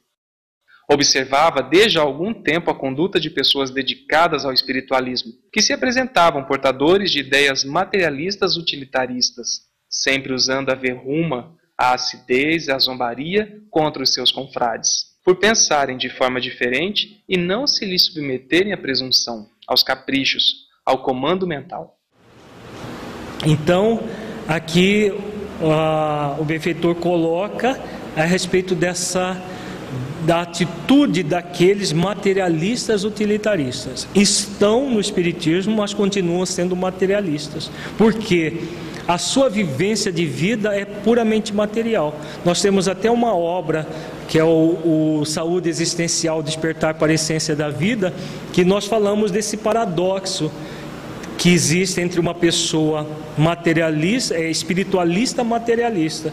Porque se o espiritualismo e o espiritismo mais propriamente é o cultivo das questões espirituais, como que a pessoa pode ser espiritualista e materialista ao mesmo tempo? Podem porque querem servir a dois senhores, querem servir a Deus e a Mamon ao mesmo tempo. E como isso é impossível, né, elas fazem de conta que estão cultivando as as questões espirituais, mas na verdade continua materialista. A única diferença é que aceita que existe o Espírito e que Deus existe, que tudo isso é real. Mas continuam sendo materialistas como pessoas que não que desconhecem isso tudo. Pugnando sempre contra e atacando, descobrem erros em tudo e todos, apresentando-se com desfaçatez como defensores do que chamam a verdade. Somente eles possuem a visão e interpretação correta do pensamento que vitalizam e divulgam. É claro que sempre os houve em todas as épocas da humanidade, porém agora são mais audaciosos. Então aqui Filomeno também falando das, das pessoas que se colocam como defensores da verdade. Será que a verdade precisa de defesa?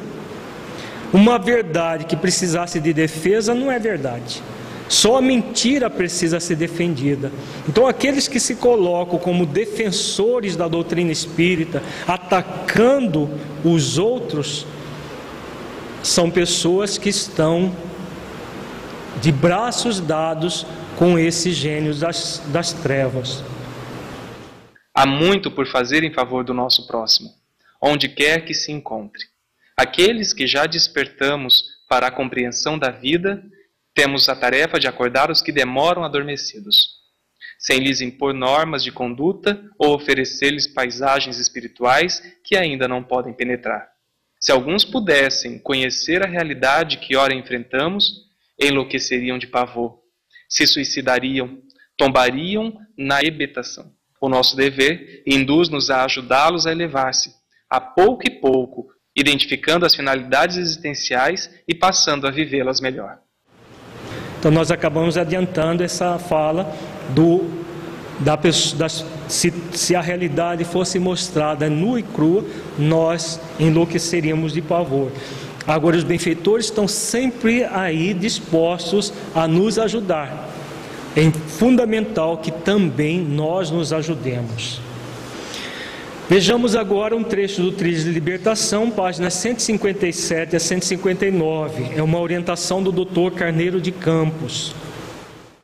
Estamos muito interessados, todos que nos movimentamos nas atividades das terapias holísticas, sob as luzes do Espiritismo e outros trabalhadores do bem, no estudo das quatro legítimas verdades, com que o soberano das trevas denominou ironicamente suas estratégias de perseguição às criaturas, por considerarmos de alta gravidade a programação em pauta. É claro que não o responsabilizamos pelo desbordar das paixões asselvajadas que varrem a terra em nossos dias, o que seria atribuir-lhe demasiado valor e poder que não correspondem à verdade. Todavia, chama-nos a atenção o volume dos despautérios que ora dominam as pessoas vinculadas ao Espiritismo. É como se essas criaturas distraídas houvessem no transformado em esporte para as horas de saturação. Olha aqui que, que fala direta, né? Colocando essa questão dos despautérios das pessoas vinculadas ao Espiritismo. Não é cabível que pessoas que estão à frente do movimento, principalmente, vivam no mundo como se fossem do mundo e à noite vão para o centro espírita de maneira mais hipócrita possível, transformando a atividade na casa espírita em esporte para as horas de saturação. Quando não tenho outra coisa melhor para fazer, vou para o centro espírita, fazer de conta que eu sou uma pessoa boa, fazer de conta que eu realmente sou alguém voltado para a espiritualidade maior. Então isso não é inconcebível. Viver no mundo, sendo do mundo e ao mesmo tempo querendo servir a Deus é incompatível uma coisa com a outra. Os conteúdos filosóficos e morais são deixados de lado sem qualquer pudor, entregando-se à vida profana que justificam as arbitrariedades, aos engodos, às vulgaridades, aos desperdícios com tranquilidade, explicando que a vida física é oportunidade de gozo e este está muito vinculado ao corpo, ao ego, aos condicionamentos da época. São os discursos que se pregam. Né? Ah, a carne é fraca. A carne é fraca, então vamos viver a carne fraca. E depois a gente vai lá e cultiva o espírito, como se fosse possível isso. Por que, que a carne é fraca? Porque o espírito está fraco. Né? Na verdade, a carne não é fraca, a carne é, é, é, são células. As células as, atendem o comando do espírito, não, da, não é a, a carne que comanda. Se nós permitirmos que o nosso corpo comande o espírito que nós somos, então que espírito nós somos? Então a fala aqui é porque o culto a esse hedonismo, o culto ao prazer pelo prazer, é justificado como: ah, mas todo mundo faz, por que, que eu não vou fazer? Mas todo mundo que está aí fora tem o conhecimento que você tem da realidade da vida? Tem tudo aquilo que você tem como trabalhador dentro do movimento espírita? E aí, esse engodo, essa autoilusão, porque na verdade é um movimento de autoilusão que é fomentado pelos gênios das trevas. Não tenhamos dúvida disso. Eles aproveitam aquilo que nós trazemos dentro de nós e estimulam de uma forma intensa diuturnamente. Quanto mais nós voltarmos para essa realidade, essa falsa realidade, melhor para os planos das sombras. Jamais se considerariam obsidiadas por seres perversos e viciosos que com elas convivem em regime de promiscuidade moral e mental. Pelo contrário, ao serem informadas, zombarão, escreverão diatribes contra Falarão de autoritarismos e saudades de castrações, de peguismos religiosos, erguerão bandeira de liberdade e modernismo. Essa fala do benfeitor aqui é muito significativa. O processo de obsessão nesses casos são tão sutis, sutis assim, para o dono do, do problema, né? porque para quem está de fora percebe nitidamente, mas para quem está no problema, é, a pessoa não se percebe em processo obsessivo. Está vivendo o mundo, ah, mas todo mundo fica, vai gozar, vai falar, por que, que eu tenho que ser puritano? Ninguém está falando aqui em puritanismo, mas de esforço para desenvolver a pureza, que é bem diferente. O, o, o benfeitor fala das do, dos, do, das falas contra, no sentido de que seria pieguismo, seria castrações. Não é, são dois extremos. Existe a licenciosidade de um lado e a castração do outro. O equilíbrio é o meio termo, é o uso do sexo, por exemplo, e não o abuso do sexo. Não é um, movimento de repressão da sexualidade, porque isso aconteceu no passado, mas hoje em dia é necessário que nós saibamos por que estamos usando e para que estamos usando. Né? E não simplesmente cair nessa licenciosidade moral que temos vivido no nosso, nos nossos dias qualquer fala no sentido de nos chamar atenção para a realidade da vida, muitas das pessoas que estão verdadeiramente obsidiadas, porque é um processo de fascinação muito intrincado, elas acreditam que os errados são os outros. E aí, muitos líderes dentro da, do movimento espírita têm, inclusive, fazendo é, é, realizado um ufanismo das questões das licenças morais, como se é, eles fossem, ao pregar para os outros, justificar a própria, é, a própria forma de viver.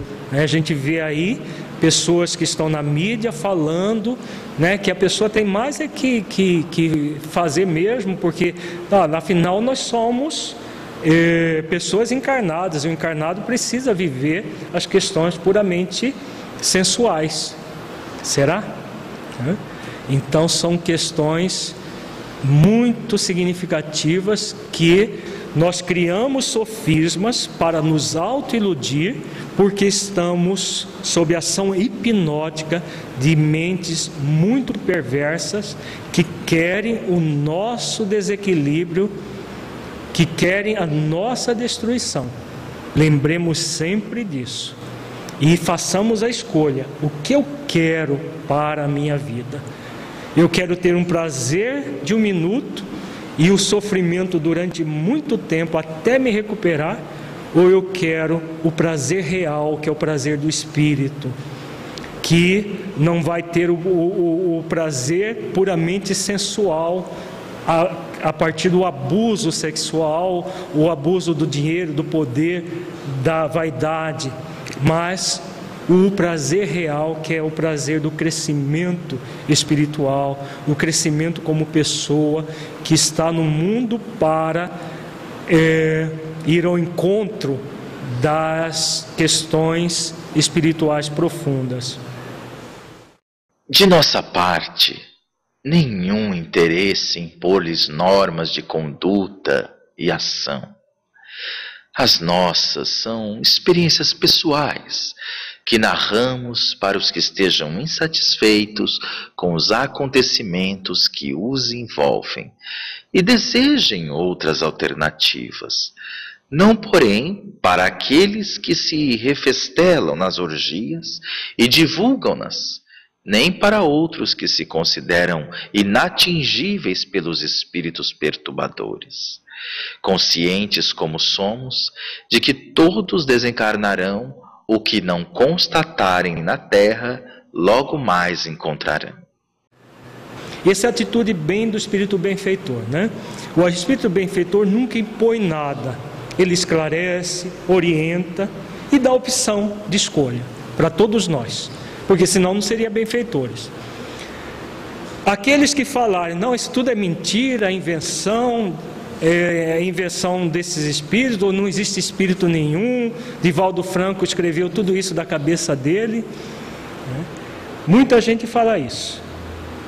Agora, como diz o benfeitor, todos vão desencarnar, e aquilo que não é, perceberem aqui agora, vão perceber no mundo espiritual. Só que quando perceberem no mundo espiritual essa realidade toda, já será tarde nessa existência. E o arrependimento, com certeza, será muito grave. Porque aqueles que falam que tudo isso é, é, tem muita gente no movimento espírita que fala que tudo isso é invenção de Divaldo Franco. Divaldo Franco deveria ser uma, uma nova Agatha Christie para inventar tudo isso. Né? E cada obra de Filomeno a gente fica pasmo de ver detalhes que teria que ser um escritor, né? Eu escrevo livro, eu não sou médio psicógrafo. E a gente sabe quanto é difícil escrever um livro. Agora imagina Divaldo Franco escrever, ele já deve estar com mais de 150 livros, escrever todos eles com, com é, estilos diferentes, livros como você pega um livro de Joana, completamente diferente do livro de Filomeno de Miranda. Você pega Filomeno de Miranda, compara com Rabindranath Tagore, você leva um choque de diferença de estilos, de tudo, de vocabulário, de tudo. Aí você vai lá para Amélia Rodrigues e assim por diante. E tem muita gente que fala que tudo isso é invenção, que tudo isso não existe, que tudo isso é fantasia. Porque estão querendo se auto-iludir. Estão querendo se auto-iludir e, claro, se querem se auto-iludir, tem todo o direito de se autoiludir. Os benfeitores vão continuar falando, vão continuar orientando, vão continuar é, fazendo todo o possível para que nós despertemos. O despertamento é escolha de cada um. Reconhecemos, como já foi ventilado anteriormente, que a inferioridade moral e o primitivismo que levam as criaturas aos extremos das paixões são fase natural do seu processo evolutivo. A nossa preocupação é com aqueles outros que já deveriam ter ultrapassado essa faixa, que nela retornam com ardor indisfarçado. Então, essa fala também é muito contundente. Eles não estão preocupados com aqueles que estão lá fora, que nem sabem que isso tudo existe eles estão muito preocupados com aqueles de nós que já deveríamos ter superado tudo isso e permanecemos nos encharcando de fluidos deletérios nas orgias, na, no cultivo do ego é, sistematicamente, no cultivo do narcisismo e outros problemas mais que nós vemos no nosso movimento. Por isso mesmo, não cessaremos de abordar o tema de divulgar as informações que por uns subestimado e ridicularizados, noutros indivíduos encontrarão ressonância e abrigo, ajudando-os na luta contra sutis interferências obsessivas, assim como na epidêmica situação a que quase todos se encontram expostos. Então eles nunca cansam de orientar. Alguns vão ouvir e vão seguir adiante nos mesmos comportamentos. Outros vão vai encontrar ressonância essas orientações e vão se modificar. E aí um comentário de Filomeno de Miranda nas páginas 159 e 160 do mesmo livro, Trilhas de Libertação. Anuí completamente a tudo quanto o benfeitor expôs porquanto a evidência do acerto das suas palavras está na alucinada descoberta do sexo pela atual sociedade. Os descalabros morais são crescentes, associadas à volumosa onda de violência que estarrece, ameaçando todas as construções éticas e civilizadas das gerações passadas. Os transtornos mentais decorrentes do estresse e dos vários fatores psicossociais, socioeconômicos, demonstram que se vive na Terra um período intermediário prenunciador de grande renovação pela dor.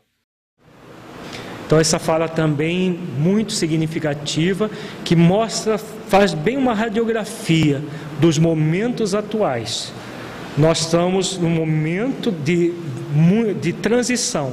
Se nós formos lá no Apocalipse de João, evangelista, o último livro do Novo Testamento, nós vamos ver simbolicamente uma descrição de tudo o que está acontecendo nos nossos dias.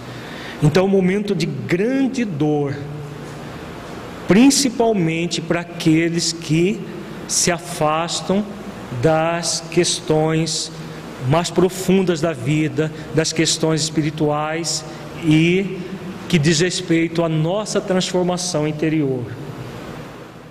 Concomitantemente, por efeito do desastre, aumenta o egoísmo e a solidão assinala as vidas. A tristeza e a frustração se unem em clima de amargura. A fuga pelos tóxicos se torna lugar comum. O suicídio multiplica-se nas estatísticas. O desespero estiola preciosas florações da vida humana.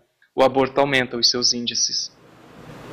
Então, cada vez mais as pessoas estão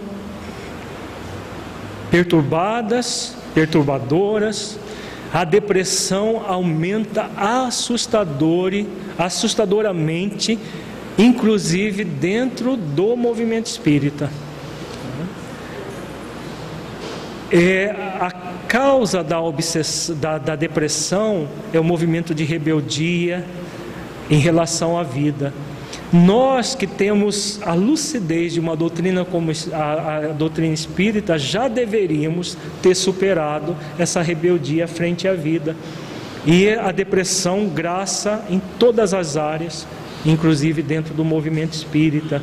O suicídio, muitos espíritas se suicidando com todo o conhecimento de que o suicídio é uma porta falsa, é uma ilusão, e mesmo assim se matam. Né?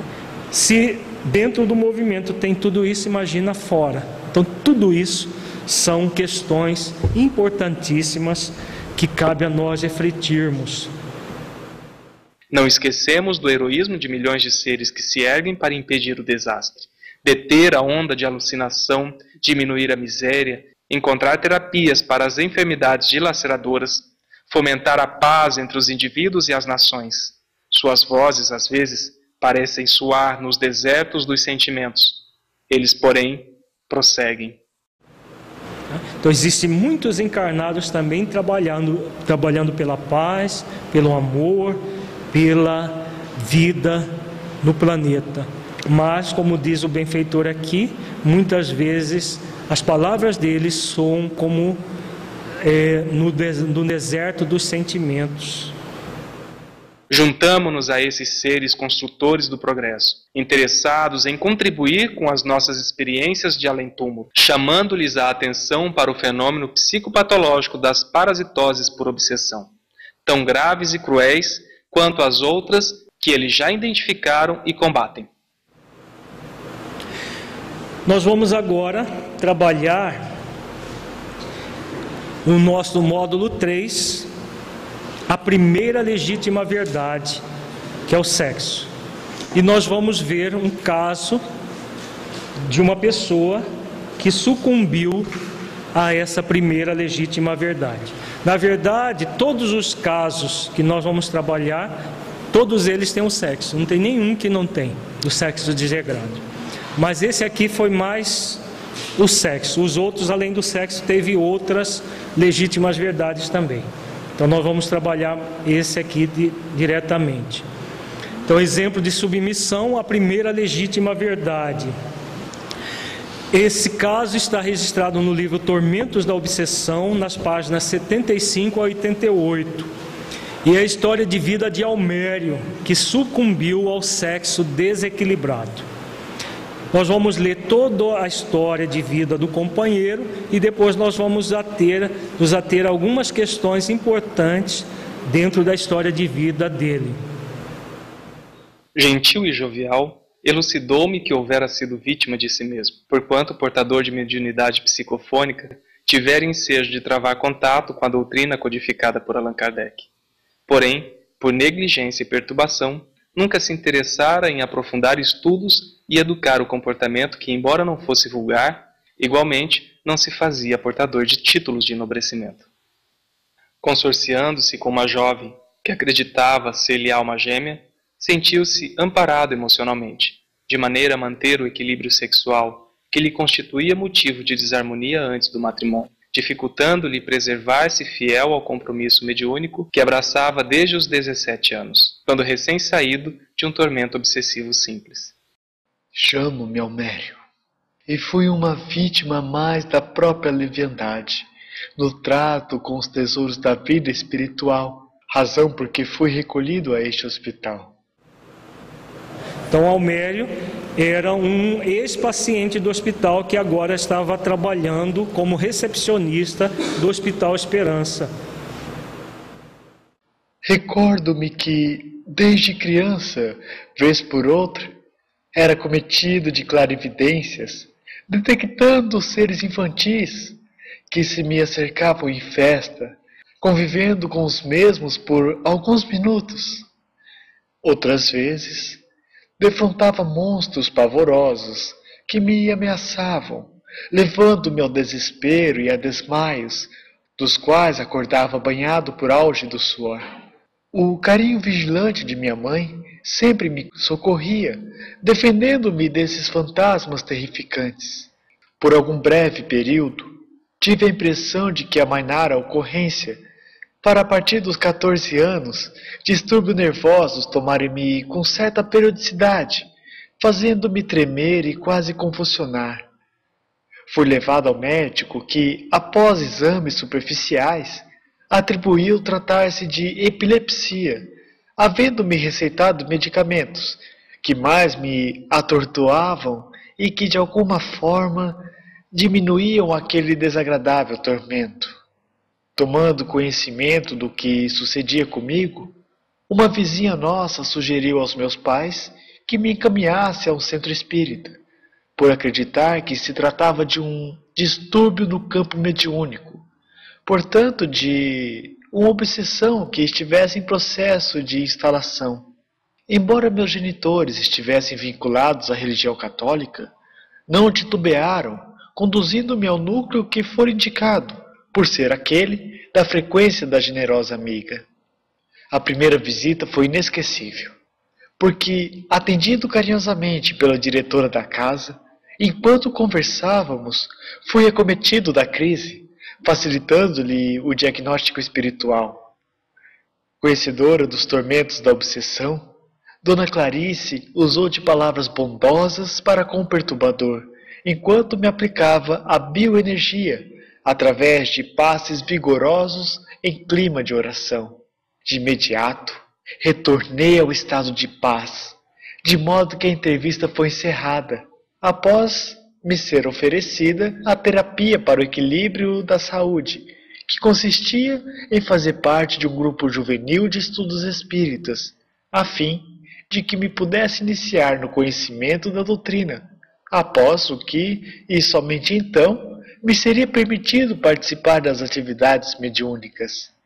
Na minha condição juvenil, felizmente, não tivera tempo para derrapar nas viciações que estão ao alcance da mocidade. Não obstante, cometeram os equívocos pertinentes à condição de jovem, por fazerem parte do cardápio comportamental destes tumultuados dias da humanidade.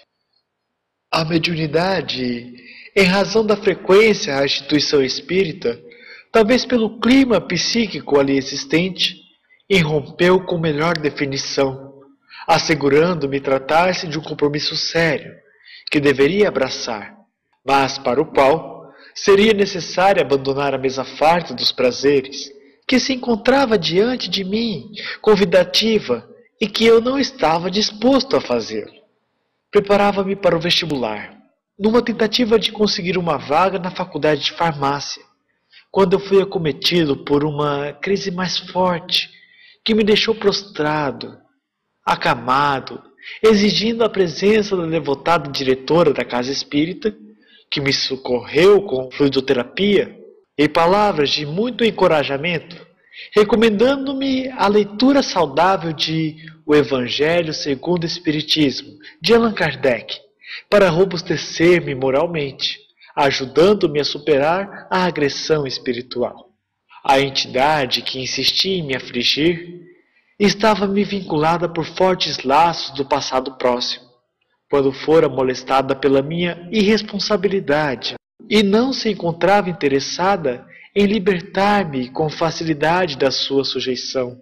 Tornava-se indispensável que, mediante a minha reforma íntima, demonstrasse-lhe a mudança que se opera dentro de mim e do esforço empreendido para reparar os males que lhe houvera feito. Esse programa de iluminação interior iria exigir-me um grande tributo, porque anelava por viver como as demais pessoas, amealhar um bom pecúlio para mais tarde construir família e desfrutar dos favores da vida.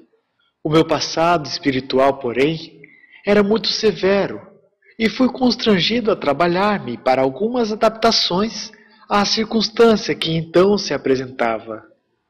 Eis, pois, como me iniciei no Espiritismo, através das bênçãos do sofrimento, que não soube aproveitar o quanto deveria graças ao apoio de pessoas abnegadas na casa espírita, dos meus pais e do meu guia espiritual, consegui adentrar-me na faculdade e iniciar o curso que desejava. Concomitantemente, continuei participando das atividades da juventude, porém, quase indiferente pelo estudo da doutrina e a sua incorporação no interior da conduta diária. O ambiente tumultuado da faculdade, as minhas predisposições para comprometimentos na área sexual facultaram-me compromissos perturbadores e vinculações com entidades enfermas que enxameiam nos antos de prostituição, nos motéis da moda, frequentados por semelhantes encarnados que ali dão vazão aos seus instintos primários e tendências pervertidas. Já participava das atividades mediúnicas ao lado de pessoas enobrecidas e caridosas, sem que os seus exemplos repercutissem nos meus sentimentos, exaltados pelo sexo em desvario e pela falsa necessidade que lhe atribuía. Tornei-me, desse modo, portador de psicofonia atormentada, que o carinho dos dirigentes encarnados e espirituais tentaram a todo esforço equilibrar. Mas as minhas inclinações infelizes dificultavam esse saudável empreendimento. Acredito que a generosa Dona Clarice percebia o meu conflito, porém, honrada e discreta, esperava que o meu discernimento e as orientações espirituais que me chegavam em abundância me despertassem para a realidade que não podia ser postergada. Foi nesse interim que, orando fervorosamente, supliquei auxílio aos céus, prometendo-me alteração de conduta e vinculação mais segura com o compromisso aceito espontaneamente. E a minha oração foi ouvida, porquanto nessa mesma semana conheci a Nete, que seria mais tarde a carinhosa esposa que me auxiliaria na educação das forças genésicas. O amigo deve saber quanto é importante a disciplina sexual na vivência mediúnica, como as energias procriativas e vitais não devem ser desperdiçadas, mas canalizadas com propriedade e sabedoria.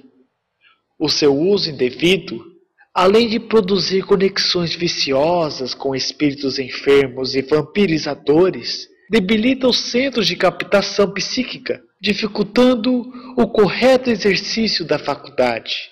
O casamento, portanto, constituiu-me verdadeira dádiva de Deus, que me impeliu a uma conduta melhor e intercâmbio enobrecido.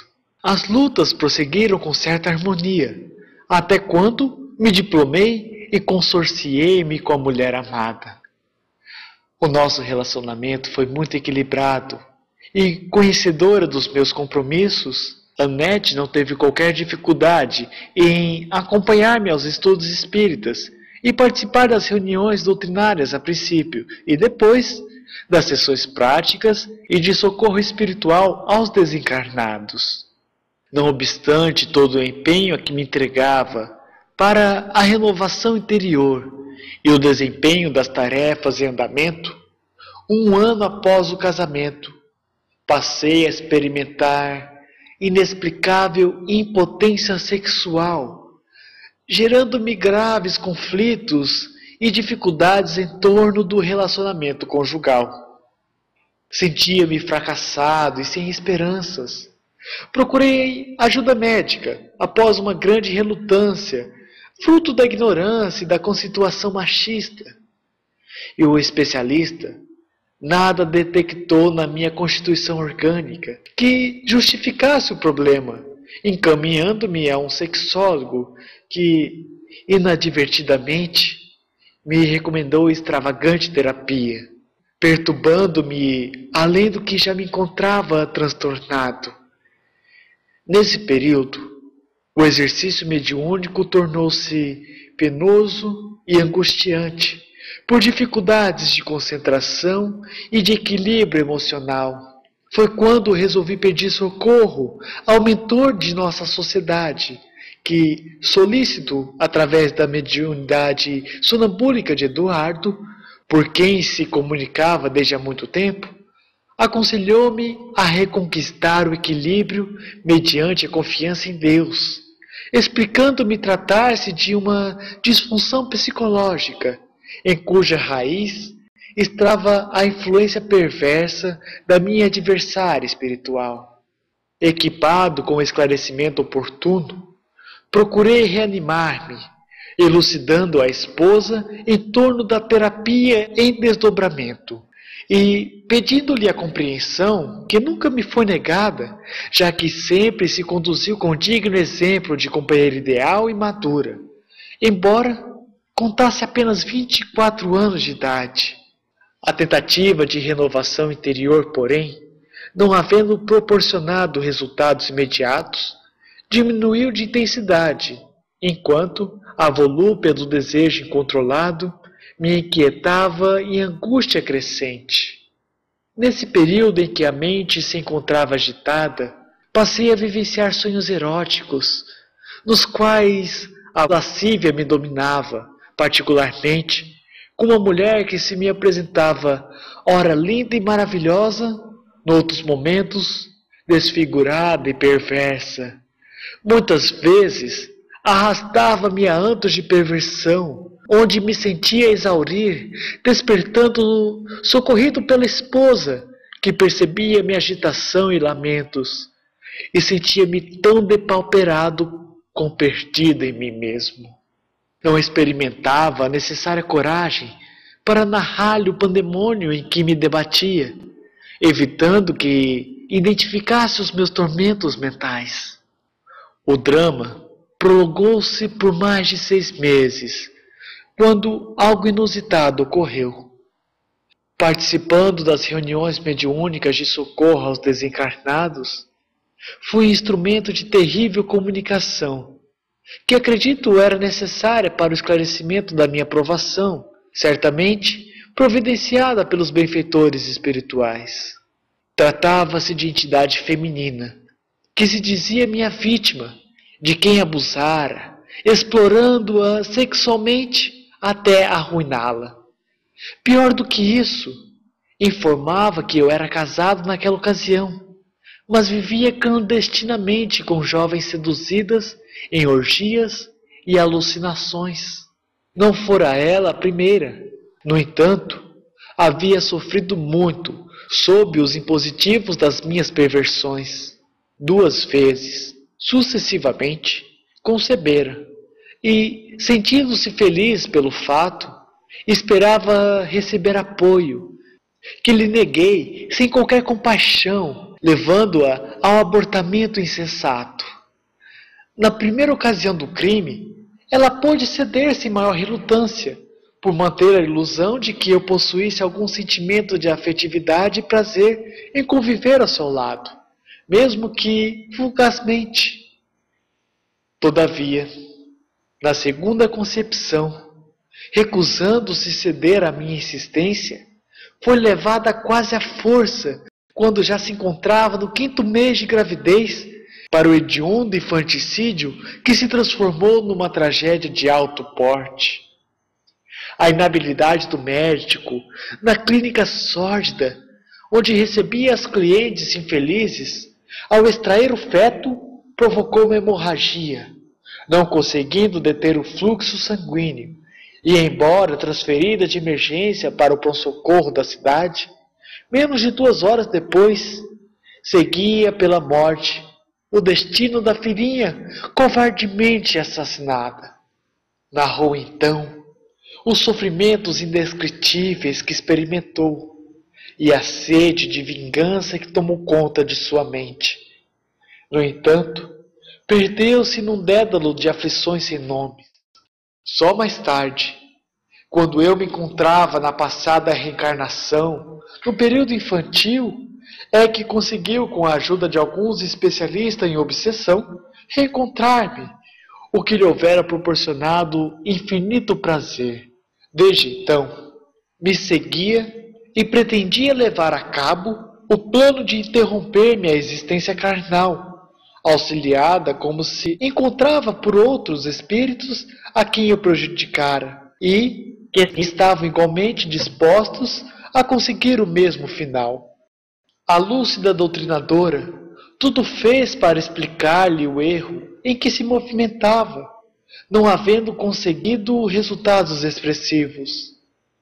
Envolvendo-a por fim, após diversas tentativas de esclarecimentos, em ternura e vibrações de paz, a atormentada inimiga retirou-se do campo mediúnico em que se comunicava, mas não se desvinculou de mim, porquanto, onde se encontra o devedor, aí estagia o cobrador.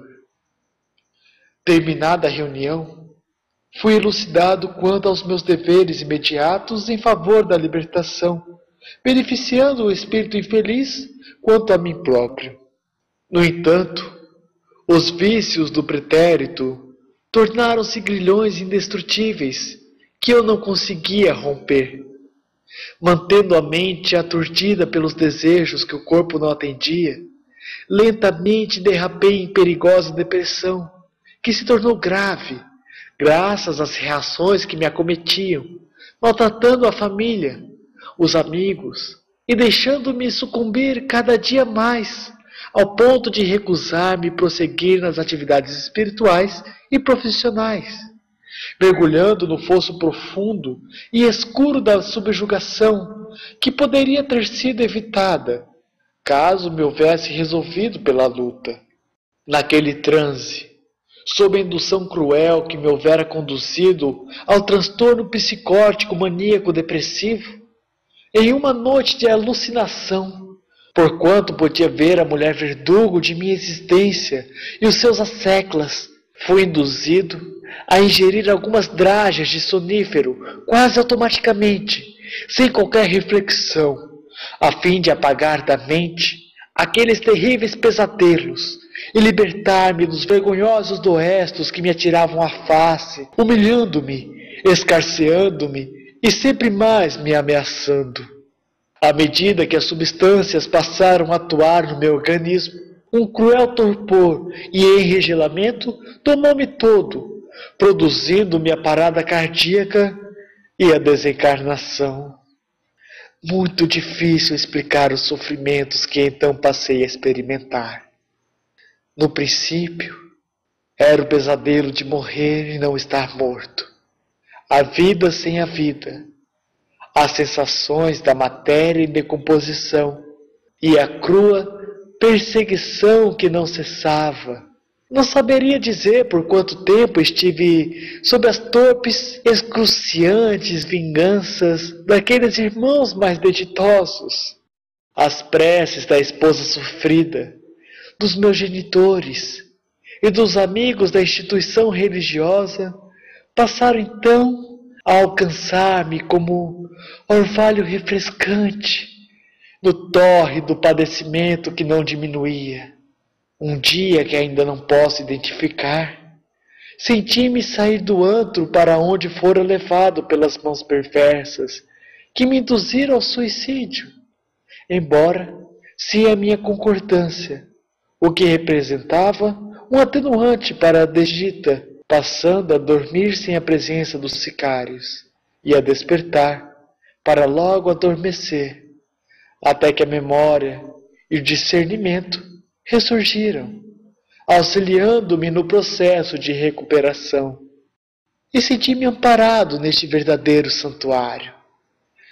Graças a Deus e aos bons espíritos aos corações amigos e caridosos, aqui me encontro, abraçando um novo trabalho, com vistas ao futuro, que a Terra-mãe me concederá, pela nímia misericórdia do céu.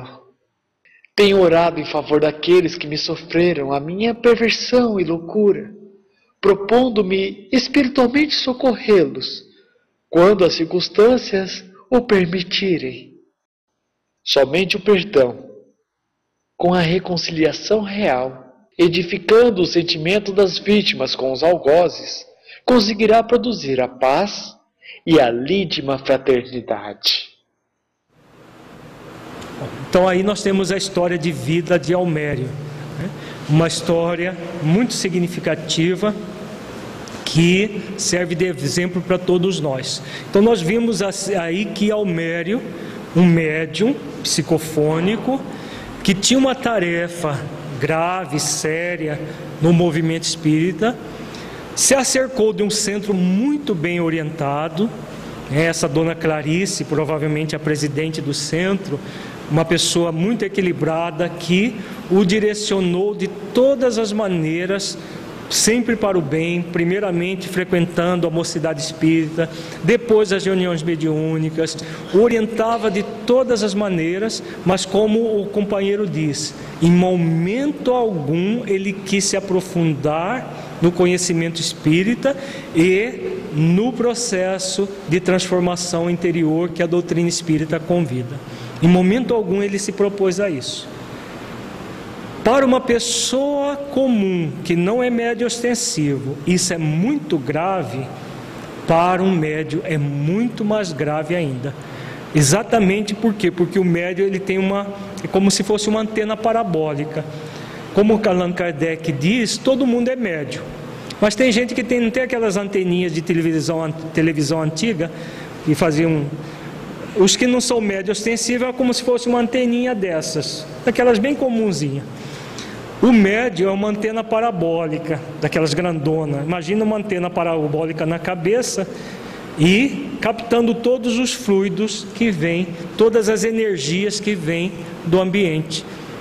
E quando o ambiente íntimo não é salutar, o ambiente, existe uma lei natural que é a lei da atração dos semelhantes. Quando a pessoa não cultiva uma seriedade que deveria na vida, ela vai atrair essas vibrações nocivas que vão acabar por gerar a dificuldade maior nela. Então nós vemos o Almério com todas as possibilidades, mas que não se entregou em momento algum à realidade da vida. E aí, por, pelo passado delituoso, né, o crime cometido contra aquela moça, que o envolveu num processo de sexualidade desregrada né, principalmente no mundo espiritual e gerando uma subjugação física. Nós vimos ontem, quando Kardec fala da subjugação física, esse é um exemplo bem claro. A impotência sexual causada por uma subjugação. O, quando, como o Almério diz, ele foi ao médico e não foi detectado nada físico, porque o processo era eminentemente espiritual. E aí foi no sexólogo. O que vocês acham que o sexólogo, ele não declara aqui diretamente, acho que por pudor. Mas o que vocês acham que o sexólogo é, recomendou para ele? O que, que normalmente os sexólogos que existem por aí têm recomendado às pessoas? Vocês sabem? Hã? Adultério. Eles, a, a, maior parte deles, principalmente os que têm é, formação freudiana, recomendo o adultério, variação. O problema é que você está enjoado da sua mulher, então tem que conseguir outras mulheres para, é, variando o cardápio, né, a, o sexo melhora. E isso tem sido sistematicamente, nós vamos ver até um trecho comentado pelo, pelo doutor Carneiro de Campos a respeito desses dessas pseudo-orientações que profissionais desavisados, materialistas, têm passado às pessoas. E aí um espírita vai num profissional desse, acha maravilhoso, porque já está com vontade, mas o profissional mandou, né? O profissional mandou, eu vou descambar, soltar a franga, porque aí o profissional mandou. Na verdade, a pessoa já estava com vontade de fazer tudo aquilo por questões dela e por assédio espiritual. E aí tem o aval de um profissional, mas se ele é sexólogo, ele estudou para isso. Então eu vou fazer, porque a cura vai estar nisso. E aí os processos se intrincam e as coisas se tornam extremamente absurdas. No próprio Trilhas de Libertação, tem um caso da Raulinda, que é uma, era uma médium, que tinha também um processo obsessivo e que gerava, entre aspas, uma histeria, que é uma doença psíquica, que na verdade no caso dela não era histeria, era puramente um, uma obsessão. E ela, no psiquiatra, o psiquiatra simplesmente disse para ela que era falta de sexo, porque a Raulinda ainda era virgem. E ele se candidatou a ser o primeiro para fazer a terapia. E no próprio consultório, ele aplicou a terapia, fazendo sexo com ela. E como diz o benfeitor na, na, na, na, na descrição de todo o processo, sem nenhuma emoção, simplesmente para aplicar a terapia nela. Né? Se aproveitou da ingenuidade e da, da vontade dela também de, de praticar a terapia, foi lá e na primeira relação sexual dela, ela estava fértil. E o que, que aconteceu? O espírito obsessor que havia induzido o psiquiatra a aplicar essa terapia, entre aspas, né, que participou da relação sexual, ele praticamente ele vampirizou o, o psiquiatra na hora da relação sexual como ela estava fértil, imediatamente no momento da, da, da, da, relação, ele foi atraído pelo óvulo, fecundado por um espermatozoide e reencarnou através dela. Então o tiro saiu pela culatra. Então o obsessor, de obsessor, passou a ser filho da médium que foi submetido a essa terapia né, que é muito comum e muito utilizada por muitos psiquiatras hoje em dia e psicólogos e psicólogas também no, no mundo, pela, por essa inversão de valores materialistas que nós estamos é, passando de uma forma muito intensa. Então nós vemos a, a história de vida do Almério com todas essas dificuldades e ele se submetendo à primeira legítima verdade. Alguma pergunta, gente? Liabre está lembrando aqui da queda de Otávio, que é narrado no livro é, Os Mensageiros de André Luiz. É um caso também muito interessante. Ele, o Otávio também era um médico com, com um potencial muito grande e que foi um médico que sugeriu para ele ter relacionamento sexual para curar da, da, da, do processo que na verdade era uma, um fenômeno obsessivo produzido por uma mediunidade mal canalizada. E aí ele acabou engravidando uma moça, acabou casando com ela, o casamento não estava na programação dele, atraiu como filho um espírito extremamente revoltado e praticamente destruiu a vida dele a partir dessa terapia aplicada por um psiquiatra. Nós não estamos falando nada contra os psiquiatras e a, e a psiquiatria, porque a ciência é neutra. Os profissionais que andam por aí é que têm estado muito perturbados. Não é, eram pessoas que estavam precisando de tratamento e ficam por aí fazendo tratamento nos outros. Né? Essa é uma realidade que ainda vivemos. Vamos ver agora um resumo das principais dificuldades de Almério que o conduziram à falência espiritual. Ah, o mais grave da falência do Almério é isso aqui: nunca se interessou em aprofundar estudos da doutrina espírita e educar o comportamento. Sempre se colocou indiferente pelo estudo da doutrina e a sua incorporação interior na conduta diária. O grande problema do Almério foi esse. Nunca aprofundou-se na doutrina e aplicou-a na sua vida. Né? É o que acontece com muitos espíritas hoje. Aquela superficialidade toda que nós vimos ontem, que tem engraçado no movimento espírita, as pessoas estão, mas não estão. Estão no movimento, mas não estão.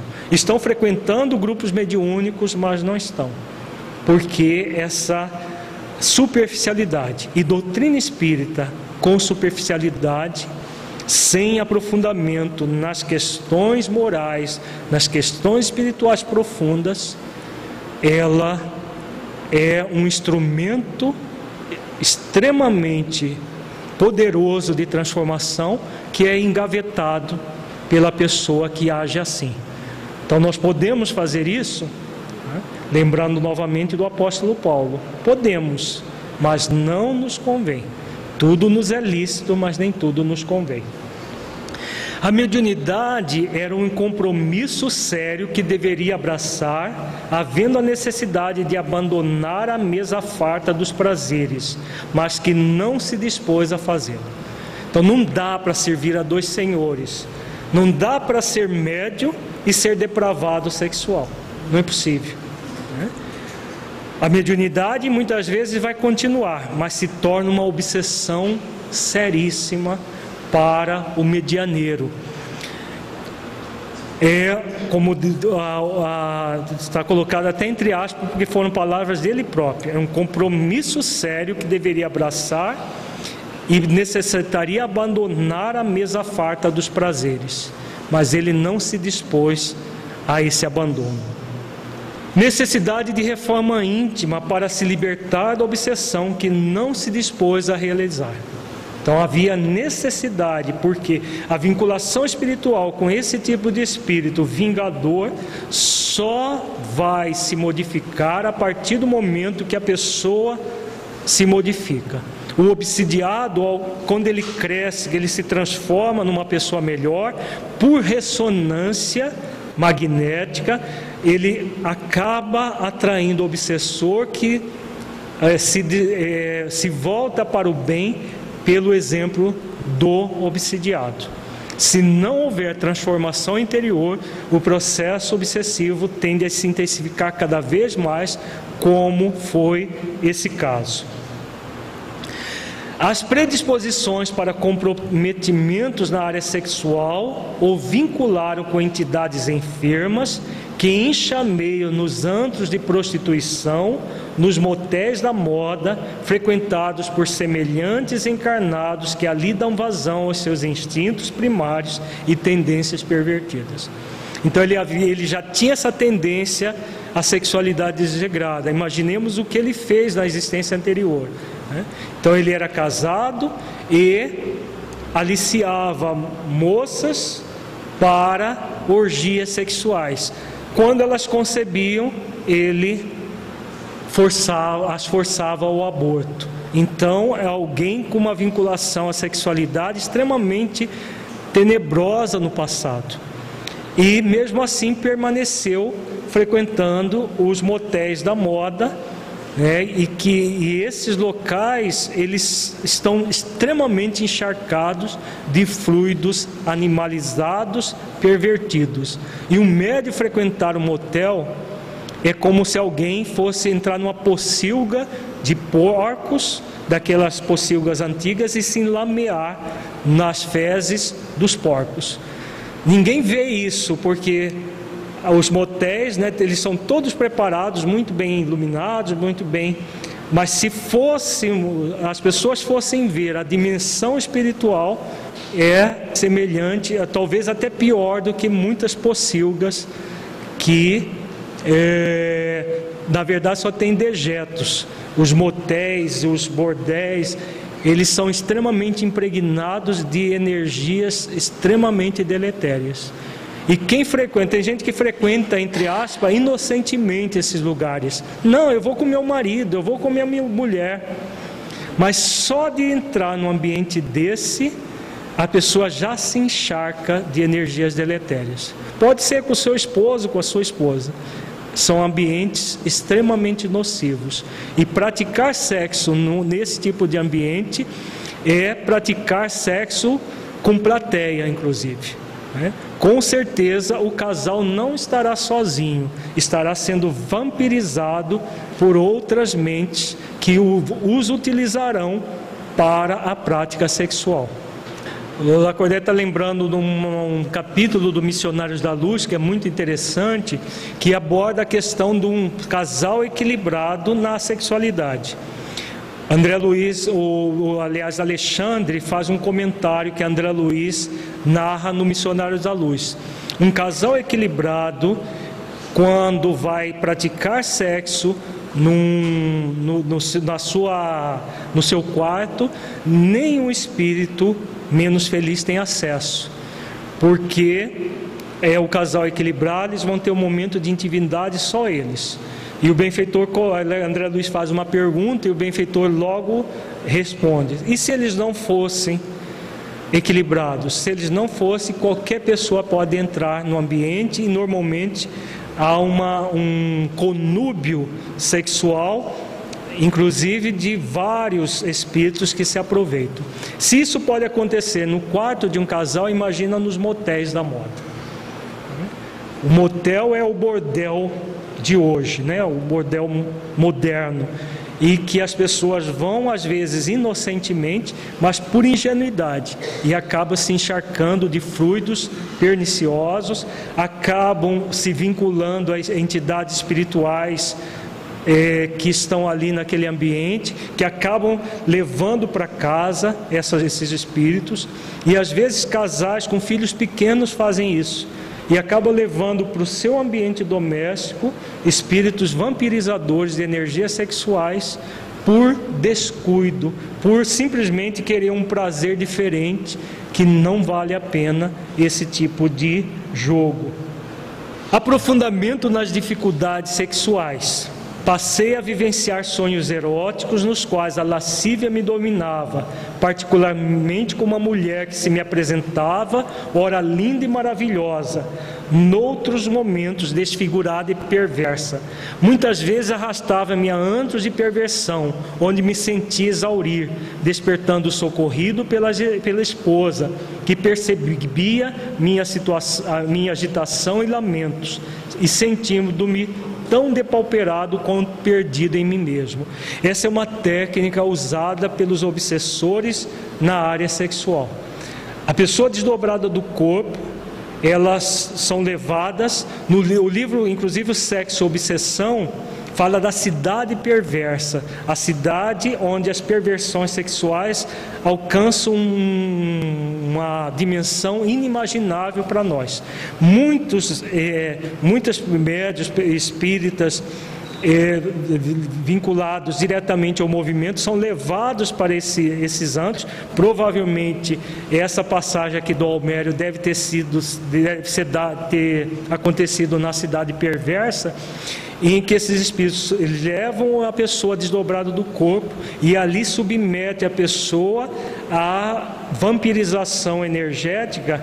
E, e, eles fazem, a, levam a pessoa a fantasias, a uma série de questões ligadas ao sexo, com o objetivo de vampirizá-las energeticamente. Por isso ele, ele relata aqui que ele tinha esses pesadelos e acordava é, depauperado e perdido, porque as energias sexuais elas têm um, uma força enorme.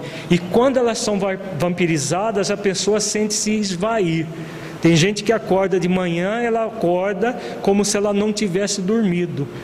Nem todos os casos estão ligados à perversão sexual, mas muitas vezes isso acontece e o objetivo era encharcar a pessoa cada vez mais em fluidos grosseiros para desequilibrá-la espiritualmente. A partir disso, ele mergulhou em grave depressão devido a manter a mente aturdida pelos desejos que o corpo não atendia deixando-se sucumbir cada dia mais ao ponto de recusar-me a prosseguir nas atividades espirituais e profissionais, mergulhando no fosso profundo e escuro da subjugação que poderia ter sido evitada caso me houvesse resolvido pela luta. Então, aqui a associação entre depressão e obsessão. Muitos dos processos depressivos modernos que tem acontecido muito estão ligados a processos de obsessão. Às vezes de maneira secundária, e mas a maioria das vezes de maneira primária. É o processo é, é obsessivo que acaba culminando com a depressão. A depressão é uma revolta, ela vem de uma revolta do espírito que não aceita a realidade. Aqui fica muito claro, ele gostaria de gozar o sexo. Como estava impotente pela subjugação da companheira, o que, que aconteceu? Ele tinha os sonhos eróticos, ele tinha tudo aquilo, só que na prática não podia atender. No, no, no, quando estava no corpo, o corpo não atendia. E como ele não aceitava essa realidade por ser um sexólatra, o que, que aconteceu? Ele começou a recusar tudo, a prosseguir nas atividades espirituais e profissionais. Se ele se afasta das atividades espirituais, é o início da ruína definitiva dele, foi o que aconteceu. Né? Numa situação como essa, o espírito deve se é, a pessoa deve se redobrar em é, mais ainda a frequência casa espírita, a, a tomar o passe, a leituras é, edificantes, a um trabalho intenso de autoespiritualização. Se ela abandona, aí já é como se ela estivesse caindo num despenhadeiro, o retorno praticamente será muito difícil. Foi o que aconteceu com Homério, né? É, a fala do André é bastante pertinente, né? E diz respeito a muitos frequentadores de casa espírita que frequentam querendo a mudança de fora para dentro. A mudança, a pessoa frequenta, assiste a reunião, ou às vezes nem assiste a reunião, já vai na hora do passe, achando que o passe é uma coisa mágica que resolve problemas. Né? Os problemas, é claro, não vão ser resolvidos. O passe pode aliviar, mas é aquilo que nós comentamos no versículo do Evangelho. Ele pode gerar alívio, mas nunca o descanso, porque o descanso é a cura real do espírito, que vai acontecer só pela nossa vontade, pelo nosso esforço. É, isso acontece com muitos frequentadores. Agora, o que é mais grave não são os frequentadores, porque os frequentadores são aqueles aquelas pessoas que conhecem a doutrina espírita, frequentam, mas ainda não se aprofundaram né, no, no, no, no, movimento espírita e não estão ainda é, realmente poderíamos dizer que são espíritas de fato. Isso acontece com muitos trabalhadores de anos a fio do movimento espírita que acha que o passe resolve, que a mudança é de fora para dentro, que os benfeitores vão liberá-la sempre, porque ela está no trabalho, os, os, os, os benfeitores vão liberá-la de todas as dificuldades da vida delas. Pura ilusão. Mas se não houver um processo de autotransformação bem vivo, como Almério coloca, né, de aprofundar na doutrina como que ele se negou, o processo não vai acontecer, né, porque ele é sempre de dentro para fora e nunca de fora para dentro. As pessoas que frequentam, elas estão, tem, estão até num processo que é da vida delas. Agora, nós que estamos no movimento espírita há muito tempo, fazermos isso é muito problemático para nós mesmos.